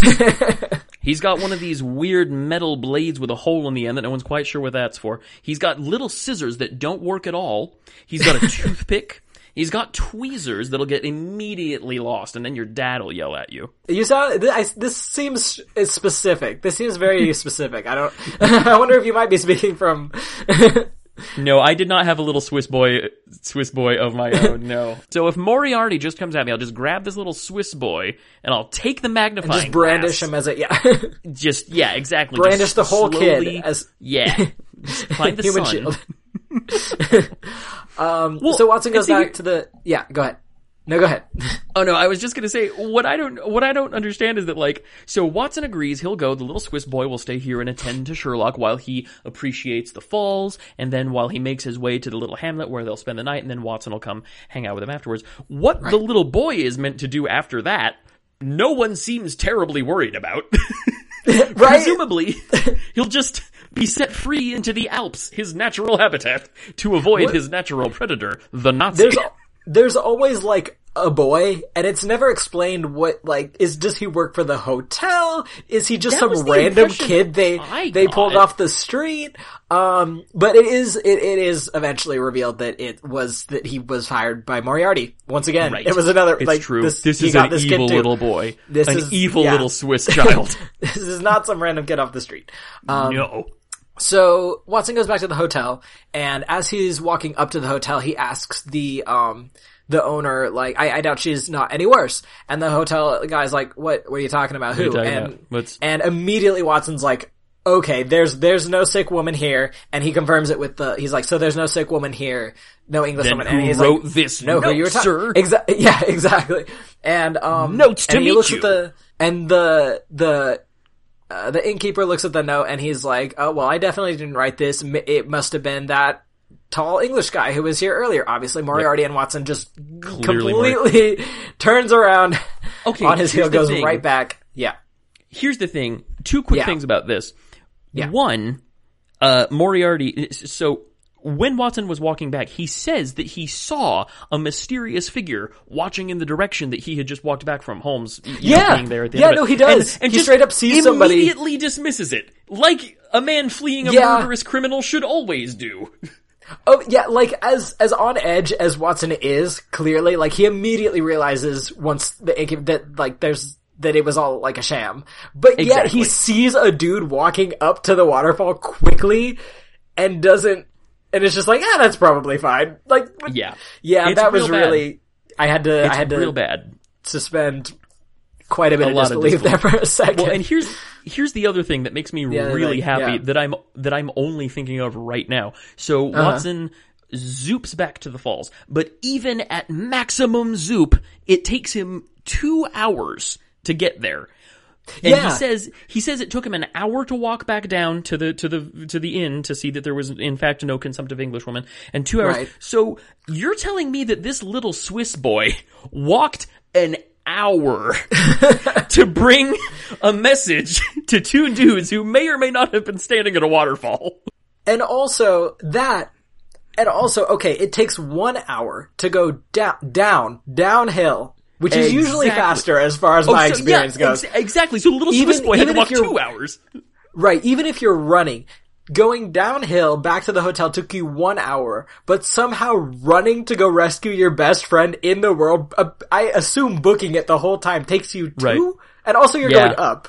Well, maybe it's because he is going up. Maybe that was Right. part Well, of it. I and he's know. done a lot of walking that day. They've already That's walked true. the trail up there. That, yeah, that's very true. Oh man, those calves. Oof.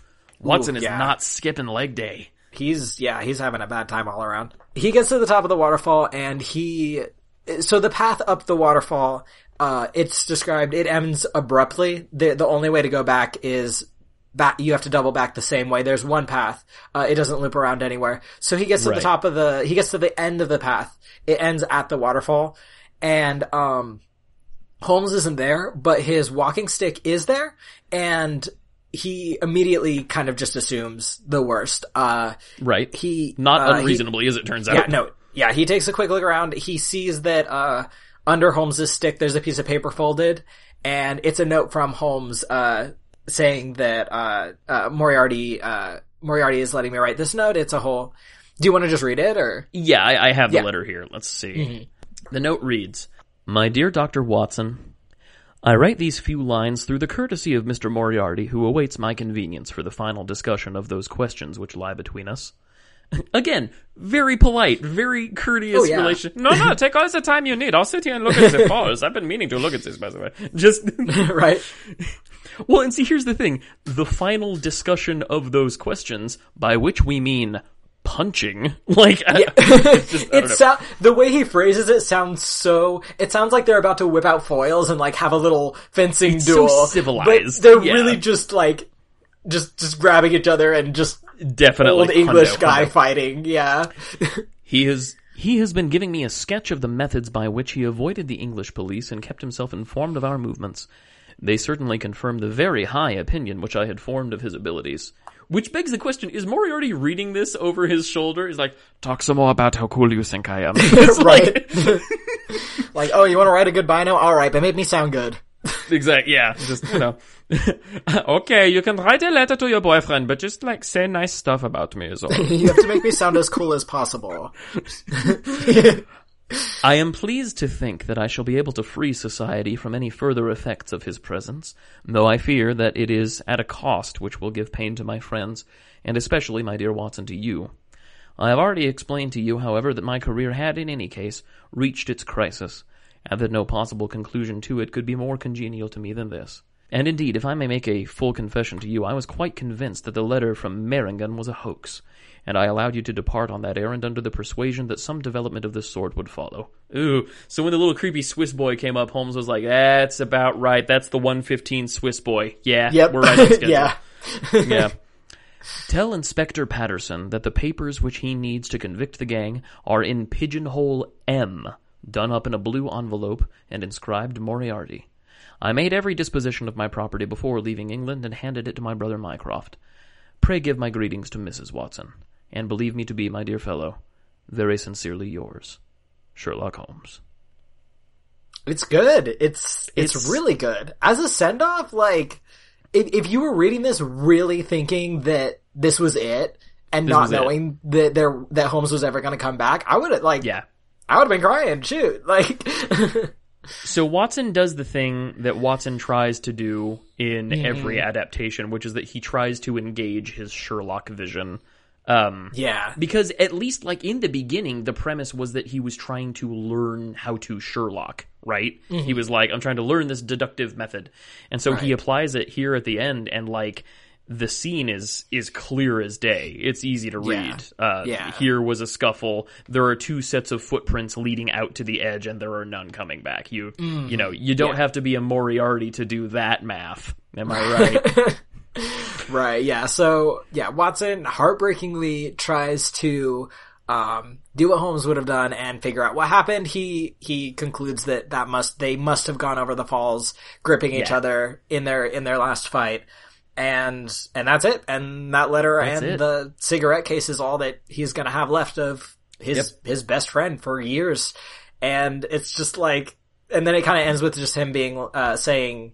You know, I, I wanted to, once again, I wanted to publish this account to Yeah. set the record straight, uh, for anything who, anyone who would say anything against, um, uh, Holmes, who is the best and wisest man that he's ever known. And I wanted it's to, just, yeah, the Yeah, best Mm-hmm. and wisest man. I just wanted to tell Colonel James Moriarty to shut his fucking pie hole because he doesn't know what the hell he's talking about. yeah. But yeah, It's- Moriarty's gang, Moriarty's gang, thanks to this evidence he has set up in this pigeonhole, uh, Moriarty's gang is very publicly obliterated, which is very satisfying. But Mm-hmm. Yeah. that no trace, no trace is ever found of either man or of the Swiss boy, who I imagine crawled beneath the mountain, and there he lived on a little hut on an island in an underground lake, forgetting Yep. the taste of bread, the feel of sunlight upon his skin, and the sound of running water. But that's a tale for another time. What'd you think of the ending? And also as someone who knows, who read it, cause you had a different experience with it. Cause I read it not knowing Holmes, or at least how Holmes was gonna come I knew it was gonna come back, but I didn't know how. Uh, but you knew everything, basically. Yeah, That, it's yeah. a fundamentally different experience, and Yeah. given that that I knew that this was like a middle part of the story and not the end of Holmes's story, I don't think it had the same punch. Um, Definitely not. Not the not no. Um, Yeah. It, it yeah, it really it just seemed like an intentional like bit of setup, which I mean honestly, if if you think about it, is really a credit to Doyle because he wrote in such a way that like even though he didn't intend to bring Holmes back at all, he also didn't write it in such a way that it was like, and then they found Sherlock's corpse. It was definitely him, Right, 100%, exactly. y'all. It's Just almost like- like, it's almost like in the back of you could you would almost think in the back of the his mind he knew he might want to bring him back someday or have Right. to. Or at He least couldn't- that he wanted to preserve the mystery. Right. Yeah. No. Exactly. Uh, or that. I. Yeah. It's. I. It, it does work. I mean, surprisingly. I mean, he once he realized he had to actually bring Holmes back. It's kind of like Mm-hmm. I could see him just pulling out that story and being like, "All right, how am I going to make this work?" and what the fuck did I say happened? God, right. And like honestly, I threw past off a cliff. Doyle. What do people want?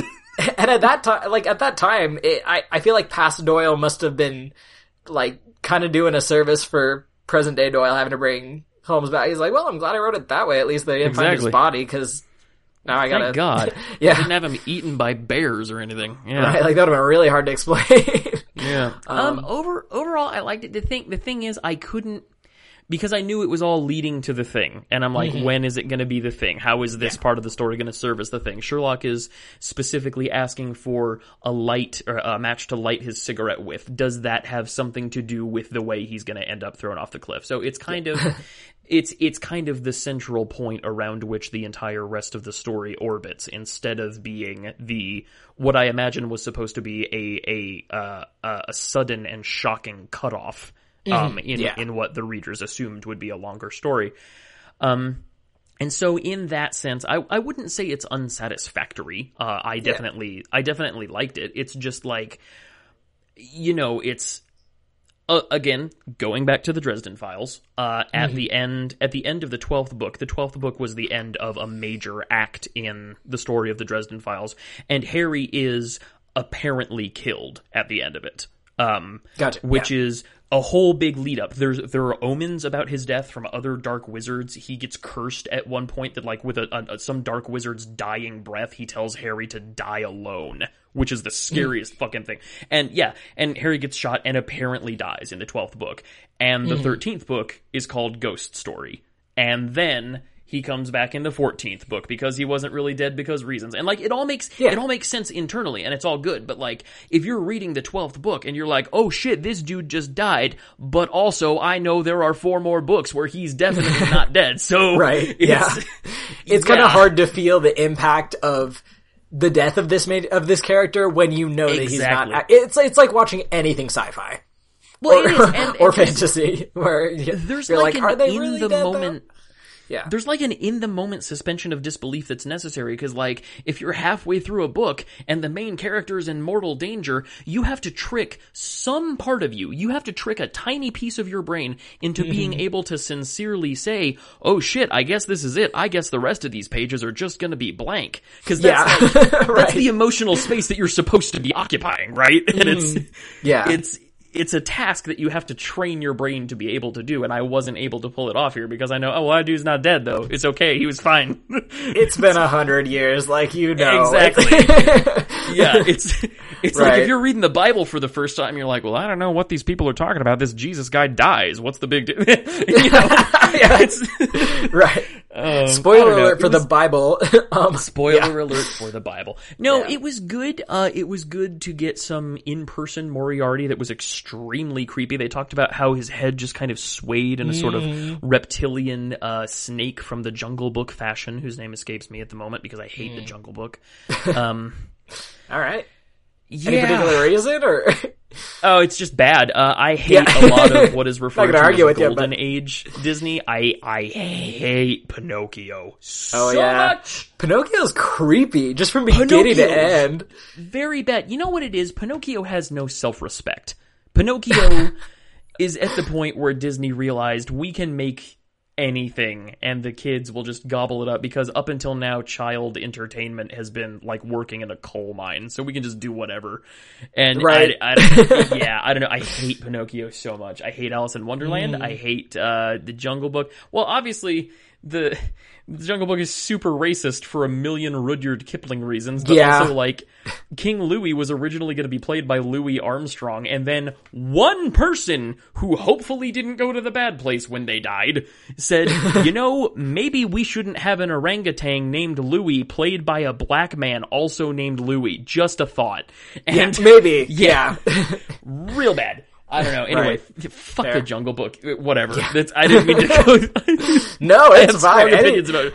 Give I- me I- Disney Renaissance. Give me I- Disney Renaissance yeah. give me give me the just pre Disney Renaissance, like when they were trying to get back on their feet, but before Little Mermaid kicked off. Exactly. The Yeah, Aristocats give is still racist. Don't get me wrong, but it has. Yes. it, it's still good. It's it, it's got good bits.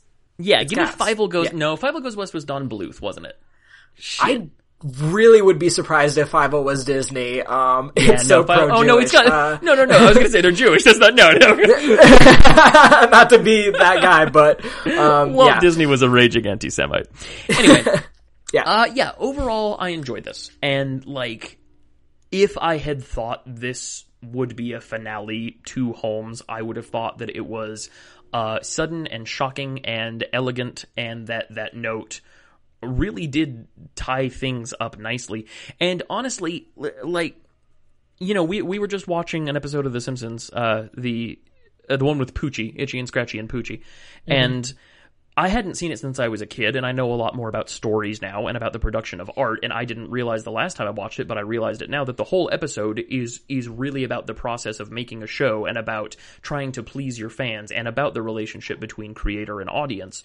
And like this note that Doyle has Sherlock write is clearly not only a communication to Watson, but it's a communication to the reader, to the audience, saying like, look, I have written all the Sherlock I can as best as I know how. The mm-hmm. Sherlock is done. I have Yes. written like this it just let it be over please you know my career my career in any case has reached its crisis and no more mm. and no possible conclusion to it could be more genial to me than this so it it serves as an extremely well done, I think, fitting end to a character. If it had been his end, um, yeah and yeah, and I- and it, it's it's it's a pretty it's a pretty elegant way for for a creator to try to communicate with his audience too Doyle clearly, yeah, yeah, yeah, he clearly had respect for his fans. He and did, for people who and like how the Sherlock Holmes not? story.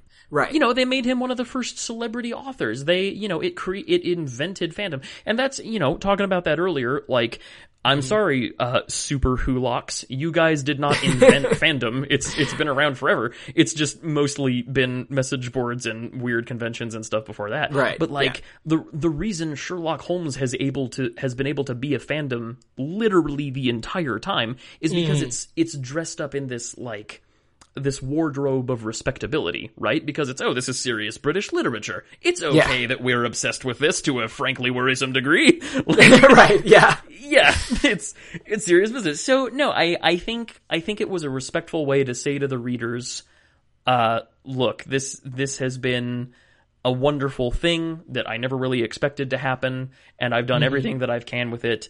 And please let me metaphorically uh, throw my career off a waterfall. Yeah, but yeah. oh, well, wait a minute.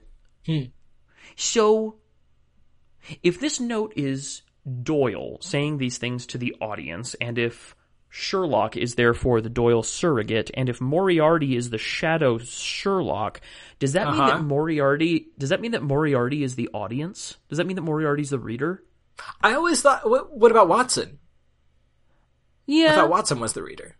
Well, Watson can be the individual reader, but maybe Moriarty is like the audience as a whole because he's constantly foiling Holmes's plans.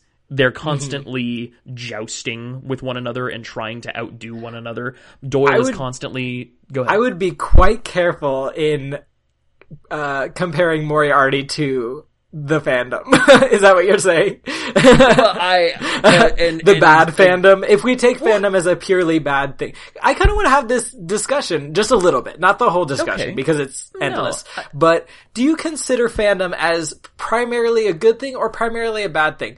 I think it's very, it, it's very complicated to me. It is. because I like a lot of things really hard, and I like a lot of very buddy. popular things. Sherlock Holmes and Star Trek are two of my biggest uh things that I'm into and they're the fandom is massive. Like and also both like very original fandom kind of things. Like Yeah. Star Trek old school. Star Trek fans basically invented fan fiction. Um and it's but but at the same time I'm just not for whatever reason I'm not very engaged in the whole convention aspect, the whole like Right. really talking to other people. I'm more the kind of person who will like find one other person who I already kind of know who Yes. likes the thing and then talk to them about it. I'm, I'm not just going to reach out to random people on the internet uh, who I don't know and try to talk to them about it. Um, I'm exactly the same way.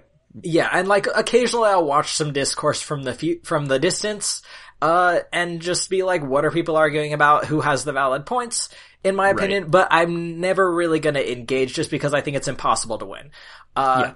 but I don't know. I, I think there's definitely the good part about it. I would say is it does bring people together. If you have a hard time, it, it's hard. It's just straight up hard to make friends as an adult. Uh, Yep. first of all, uh, if you, you know, you, you've got your job and you've got clubs or anything else, but it's just, once you're not in school anymore, it's just kind of hard to meet people and consistently hang out with them and have stuff in common with random strangers that you work with. Um, so it definitely does have the pro of like bringing people together. And I'm sure there's many people who became, who developed long time friendships over a fandom, you know, who, that, that evolved into real, like, deeper things. Um, but there's also the, I, I think what really I don't know if it is the thing that ruined BBC Sherlock, but I think it definitely had a big hand in it, was that the fans just influ- the fans started influencing the writers into, I think the whole, you should have made Holmes and Watson a couple, kind of just evolved monstrously into eventually like, you need to write this show exactly how we want to see it done. And Right. the creators, instead of being like, no, we have this idea, we're gonna go with it, were like, well, maybe we should give the fans what they want, but also try to do this and also try to appease all these other people. We're going to try to make Right. everyone happy, and by doing that, you make nobody happy and you ruin your show. Um, Right. Instead of just telling the story you wanted to tell in the first place. Yeah. Right, and it's not, and I don't think that creators should, um, just completely ignore the fans and never listen to anything they say. Cause occasionally if a creator does something shitty, they should have the chance to, Right. um, you know, fix it.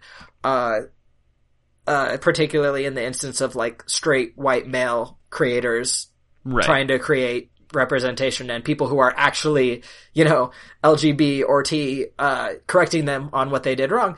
But they also definitely shouldn't just be like, I'll do whatever the fans want me to do. You know, fan service all day, every day. Uh, and it's I guess it's hard to find that balance, and it's uh, Well, yeah, because nothing makes a nothing makes a fan angrier than just giving them what they want, right? right, yeah, it's like Yeah. it's it's it's strange. Yeah, I I don't know. I think it can be unhealthy if you engage with it in an unhealthy way. Uh, it it yeah, but I I don't know. I wouldn't necessarily say fandom culture is a good thing or a bad thing. It's it's a thing that's out there, and I think people just have to be careful. I think it's a human thing. Yeah. Um, I think it is part of being human to find stories and characters that you see yourself in or that you see uh, a version of yourself you would like to see. Absolutely. Yeah. It is it is human to bring stories into yourself and say this is mine, this is part of me and I am part of it and therefore it is important and therefore I am important because of my attachment to it. And Yeah. this is the reason uh, this is the reason when you discover Kingdom Hearts in 2001 that you are actually very hesitant to talk about it with anyone because you feel like it is yours. And to Yeah. To talk about it with anyone else will be to make it less special, and as a result, you become uh, sort of gatekeepy and bad. When um, Yeah. when Watchmen, when the film adaptation of Watchmen came out in 2008, I was working at Blockbuster at the time, and we got a great big stack of the collected graphic novel, the trade paperback, uh, to sell to people who you know wanted to watch the movie or whatever, and I hid them shits. Because I had just, uh, I had just discovered comics. I was the first person to discover comics. Nick, did you know that? Wow. Oh my goodness. I, know. had no idea. My friend. my cred is through the roof. But I had I was a I was a young shithead who thought he knew what was best for everybody, and I hid them shits because I thought it would be better for people not to get them than for this work of genius, brilliant art, which it is. Wa- Watchmen is one of the definitive works of comics that proves it can be both art and literature. It's very important, even if you don't Yeah. agree with many of its messages. Um, I thought it would be better for them not to be sold than to fall into the wrong hands. And it feels, it doesn't feel great to say that that's the person I was. There was no g- discourse on gatekeeping at the time. You know, there was, there was no, I, and, and I certainly wasn't a part of the Watchmen fandom or the comics fandom, and I'm not a part of any fandoms now because that's not, that's not how my relationship to stories articulates itself. Um, yeah. like you said, like The Way of Kings is my favorite book. It's a book I think about pretty much every day, and I pretty much only talk to Dylan about it. But we do for hours at a time. I don't go to the message boards. I don't because I don't. I it's kind of like the secret society, the uh, the lodge of the freemen in the Valley of Fear. I don't get spending hours of your free time with other people just in general. No, that's not true. Um, Yeah. Me. yeah. but like devoted to this thing that is outside yourself not not for its own sake is not necessarily what i mean but like i don't want to go to a social club for 3 hours 3 nights a week. I want to go home and like i don't want to talk about i don't want to talk about the way of kings on message boards and argue about what the placement of what comma meant. I want to go read the way of kings.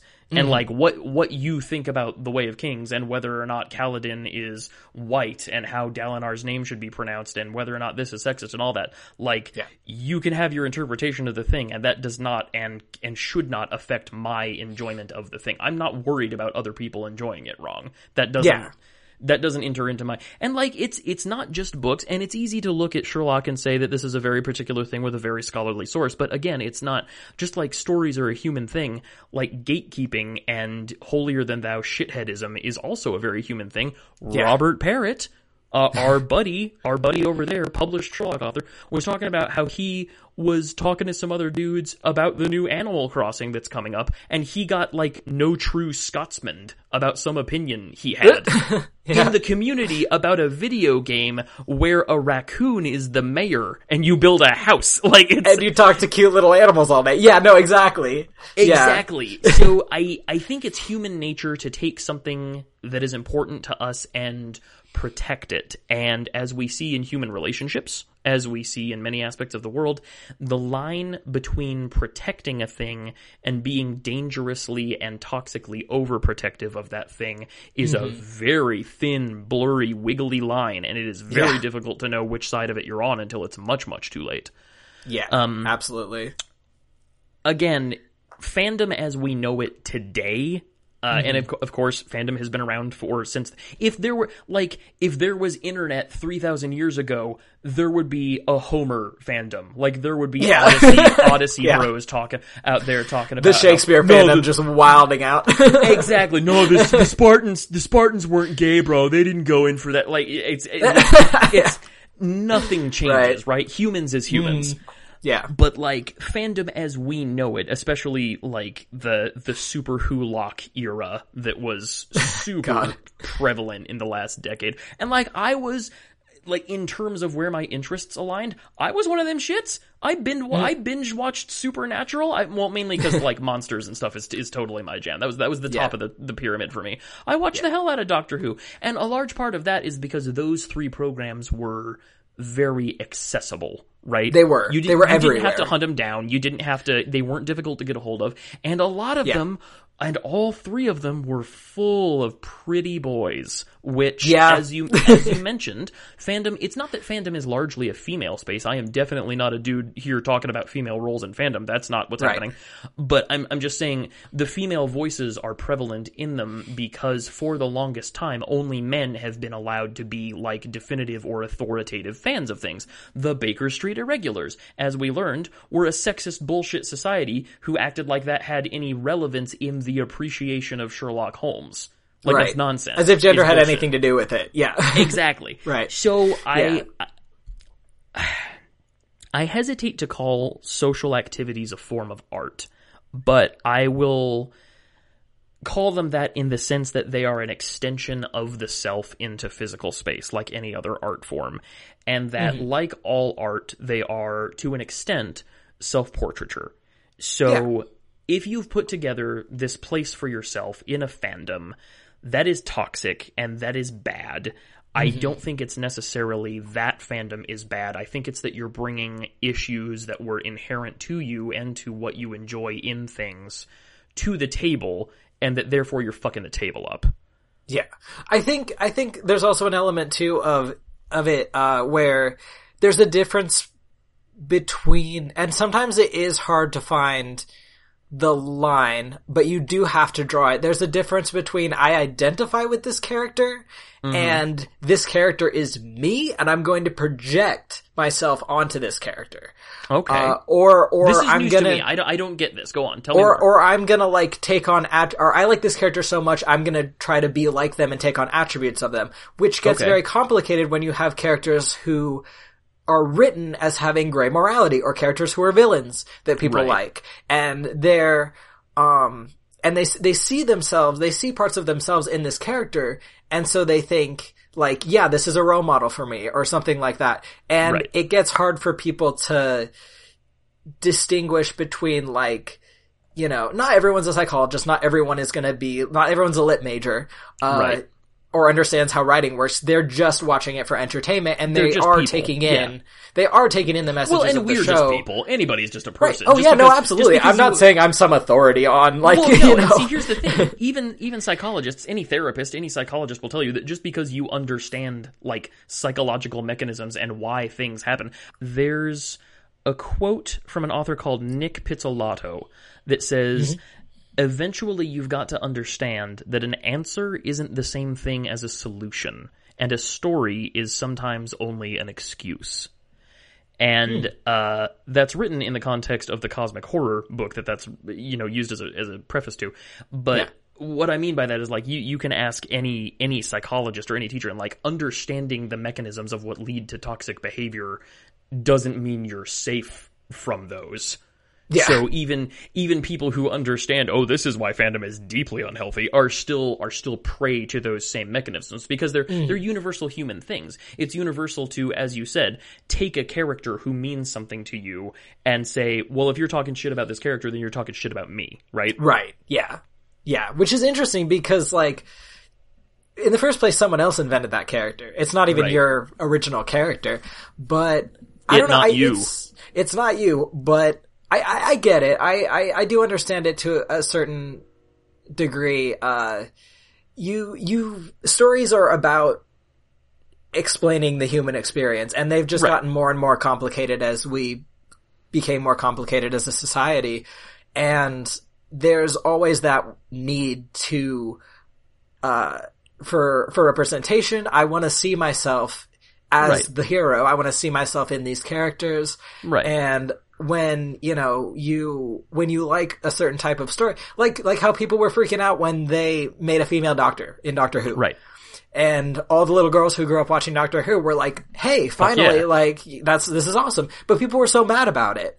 Uh, all the people who'd gotten the first 10, or wait, the first 11 The or 12 white years? guys. Yeah. like, weren't enough for those fans apparently, No. and they were angry about it. And it's just like, it's, yeah, I don't know really where I was going with that, but you, it, it's human nature to want to see yourself represented. You want to Well, be able to not only root for the hero, but you want to relate to the hero on like Yeah. a Well, personal I think level. you. I think you just hit the nail on the head. If the if the purpose of the story as a tool, as a, as as a as a platonic object, if the point of the story is to explain the world, then in order for you to make sense in that story, there has to be a place for you to fit in that world, right? Yeah, exactly. Yes, you worded it really well. Um, yeah, for sure. And it's, imp- and I mean like, it, it's, everyone relates to different things and obviously it's impossible to have a character to perfectly represent every viewer Right. who's out there, but you should at least try, you know, like, You and which is and why, see, yeah, which is why one of the main. Yeah, one of the main reasons why like Deep Space Nine is one of my favorite Star Treks is because it is uh one of the most diverse casts. Right. Uh that and the original series as well. Uh well Star Trek in general just really it's always been good is at that. it's one of the few shows that goes out of its way to Yeah. include as many diverse uh Thanks to Lucille people Ball, man. as right yeah, exa- exactly and which is why it's so massive now is just because there are so many variations in what kinds of people are Star Trek fans because there's actually you know women and people of color on the show Right. for them to see. And it's it's huge. It's very important. And yeah what were you gonna say? Well, so the bone of contention there is that if the purpose of a story is to give you a way to see yourself in the world that lets you be a part of the solution, a part of making sense of things, a part of the Yeah. explanation. So the question becomes what degree of effort should be required by the audience, by the participant, by the reader, by the viewer?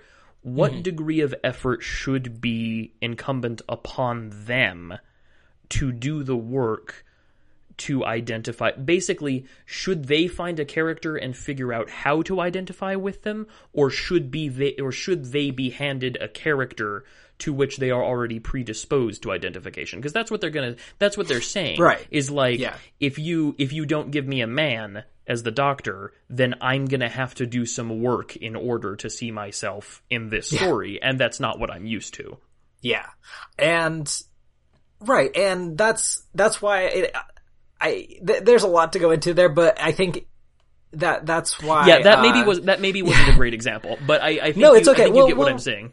well that I think is why I hold that there is no excuse for arguing about diversity. There should always be it no matter what because if you if if you are a straight white man and everything has always been catered to you and all of a sudden you have to take the one step one step out of your comfort zone the step Right. that everyone else Yep. already has to take when they read a book uh, with that main character that's not representing of them they're like well i'm gonna root for them anyway because they're the hero you know i can i can see bits of myself uh because you know there there should be an element of not should be, but like th- there's usually an element of universality to uh to every story. Like everyone Right. to a certain you should most of the time be telling a story that for the most part people will relate Is- to is on universal. some It- level. yeah. It, it's more about the story than the characters, but the characters are telling the story and they are a crucial element of it. And uh yeah, it's it's I, I love stories. They're extremely important to me. They're extremely important to both of us, which is why we're making this podcast in the first place. That's true. Um, and I could talk about them forever, uh, but we're already at almost three hours of, of, this, of this recording. But I, I'm Oh, really shit, I have a wife. Yeah, no, no, able- you're right. like, I have a whole other life outside of this. what the heck? Right. I don't just talk about Well- Sherlock Holmes all day. I actually have to go feed my cats. Yeah, we'll wrap up Yeah. there. Uh, listeners, thank you for joining us. Let's great, though. Okay, N- Nick, we fucked up because we What came happened? back from our hiatus with the Valley of Fear, and we didn't do Huxtables for either episode. Oh shoot, we did it. Um, We I think we didn't we have somebody for Valley of Fear.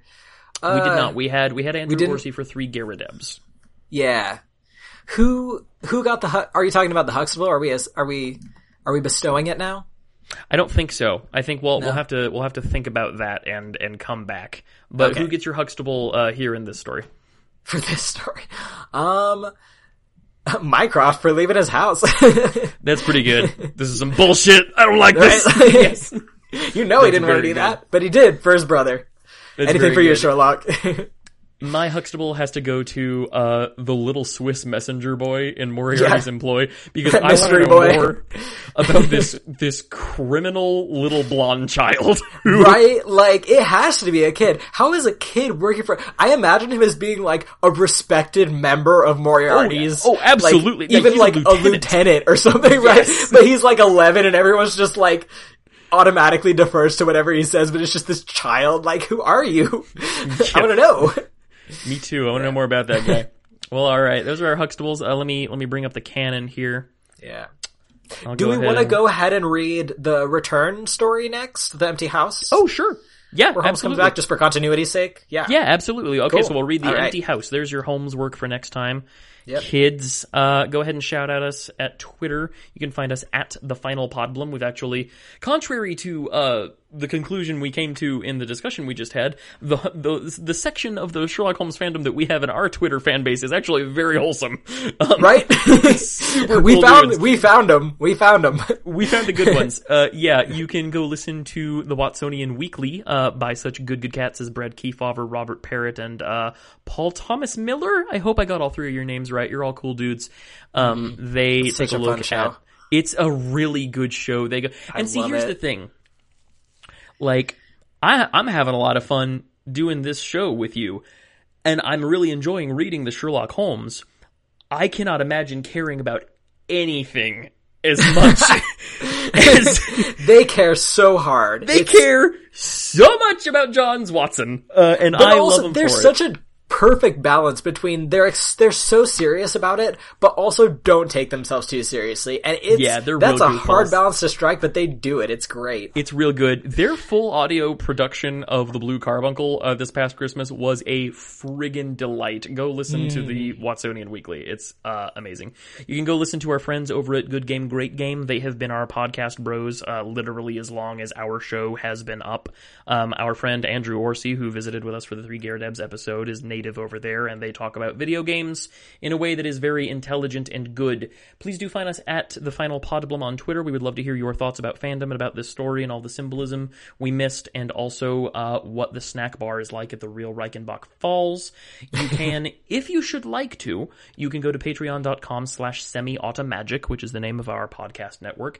And if you feel like, uh, like uh, flipping us five bucks a month, you can get these episodes most of a week early when I'm able to edit them by Thursday. we try to we try to build up a little stock, um, and also you get exclusive pre-shows uh, wherein we talk about Pokemon and how celebrities have disappointed us recently, and also our cats. It's pretty good stuff. Um, again, it, it feels kind of gross to shill for money. Like it costs money to make a podcast. If you can do it, that's awesome. Don't worry about it if you can't. Don't Just worry about it. It's- Yeah, I get it. I yeah, I'm also broke. We're all good. yeah, Yeah, we're, no, we you doing this for fun. Yeah, You can email us at thefinalpodblum at gmail.com. We would love to do a mailbag episode if ever we get enough mail to do so. Mm-hmm. So there, there's the gauntlet thrown down, folks. That's on Send you guys. questions and thoughts. Yeah, go ahead and read um, the Empty House. That's what it's called, Nicholas. yep. Yep Yeah, the read the Empty, House, Yeah. for next time. Uh, we'll see you then, and until Yes. then, just I'm not going to tell you not to go chasing waterfalls. I'm just going to ask you to be careful when you do so. it could be dangerous. Exactly. Just consult a professional. Just consult TLC before attempting any waterfall adventures. Bye, all our buddies. We love you. Bye. Thank you for listening.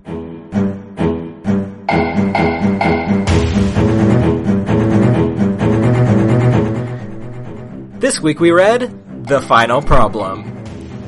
Where we find out when they said don't go chasing waterfalls, they meant it.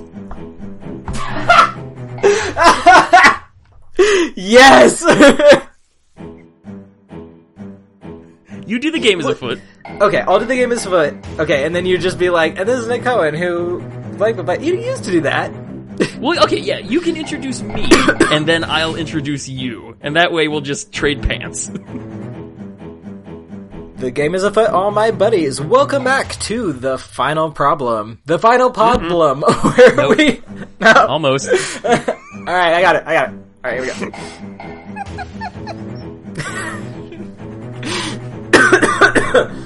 go. oh man.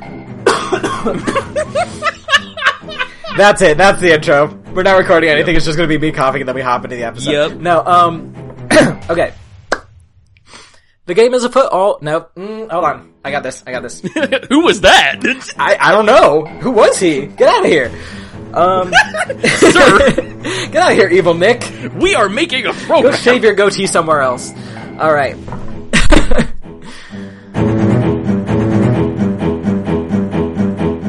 so Okay, so okay, you'll do the game as a foot, and then introduce me, and then I'll introduce you back, and then we'll put on the correct pants. Okay, all right, I like this.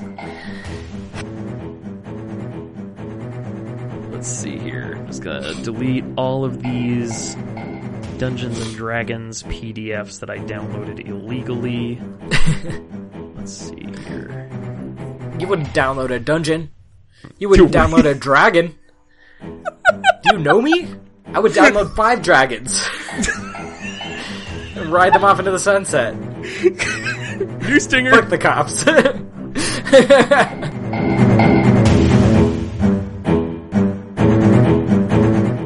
I'm really, I'm really going for it this time. You're gonna get. You're gonna nail it. Do it. Cause I like doing it. It's fun. I don't get to do it very often, so it's like I know. special treat. Give you more responsibility around here. Nick don't can you? have little introduction as a treat.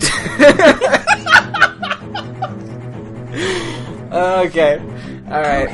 Uh, okay, all memes aside.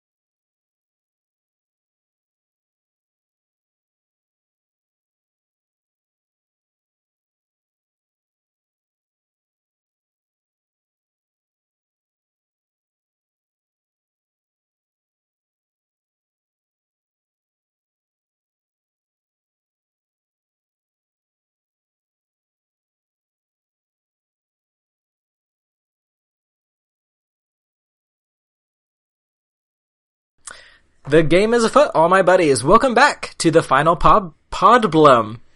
The final podblum. I'm your host, sometimes, Nicholas Cohen. I'm your co-host, Nicholas Co- Cohen. Nope, that, no, I'm sorry.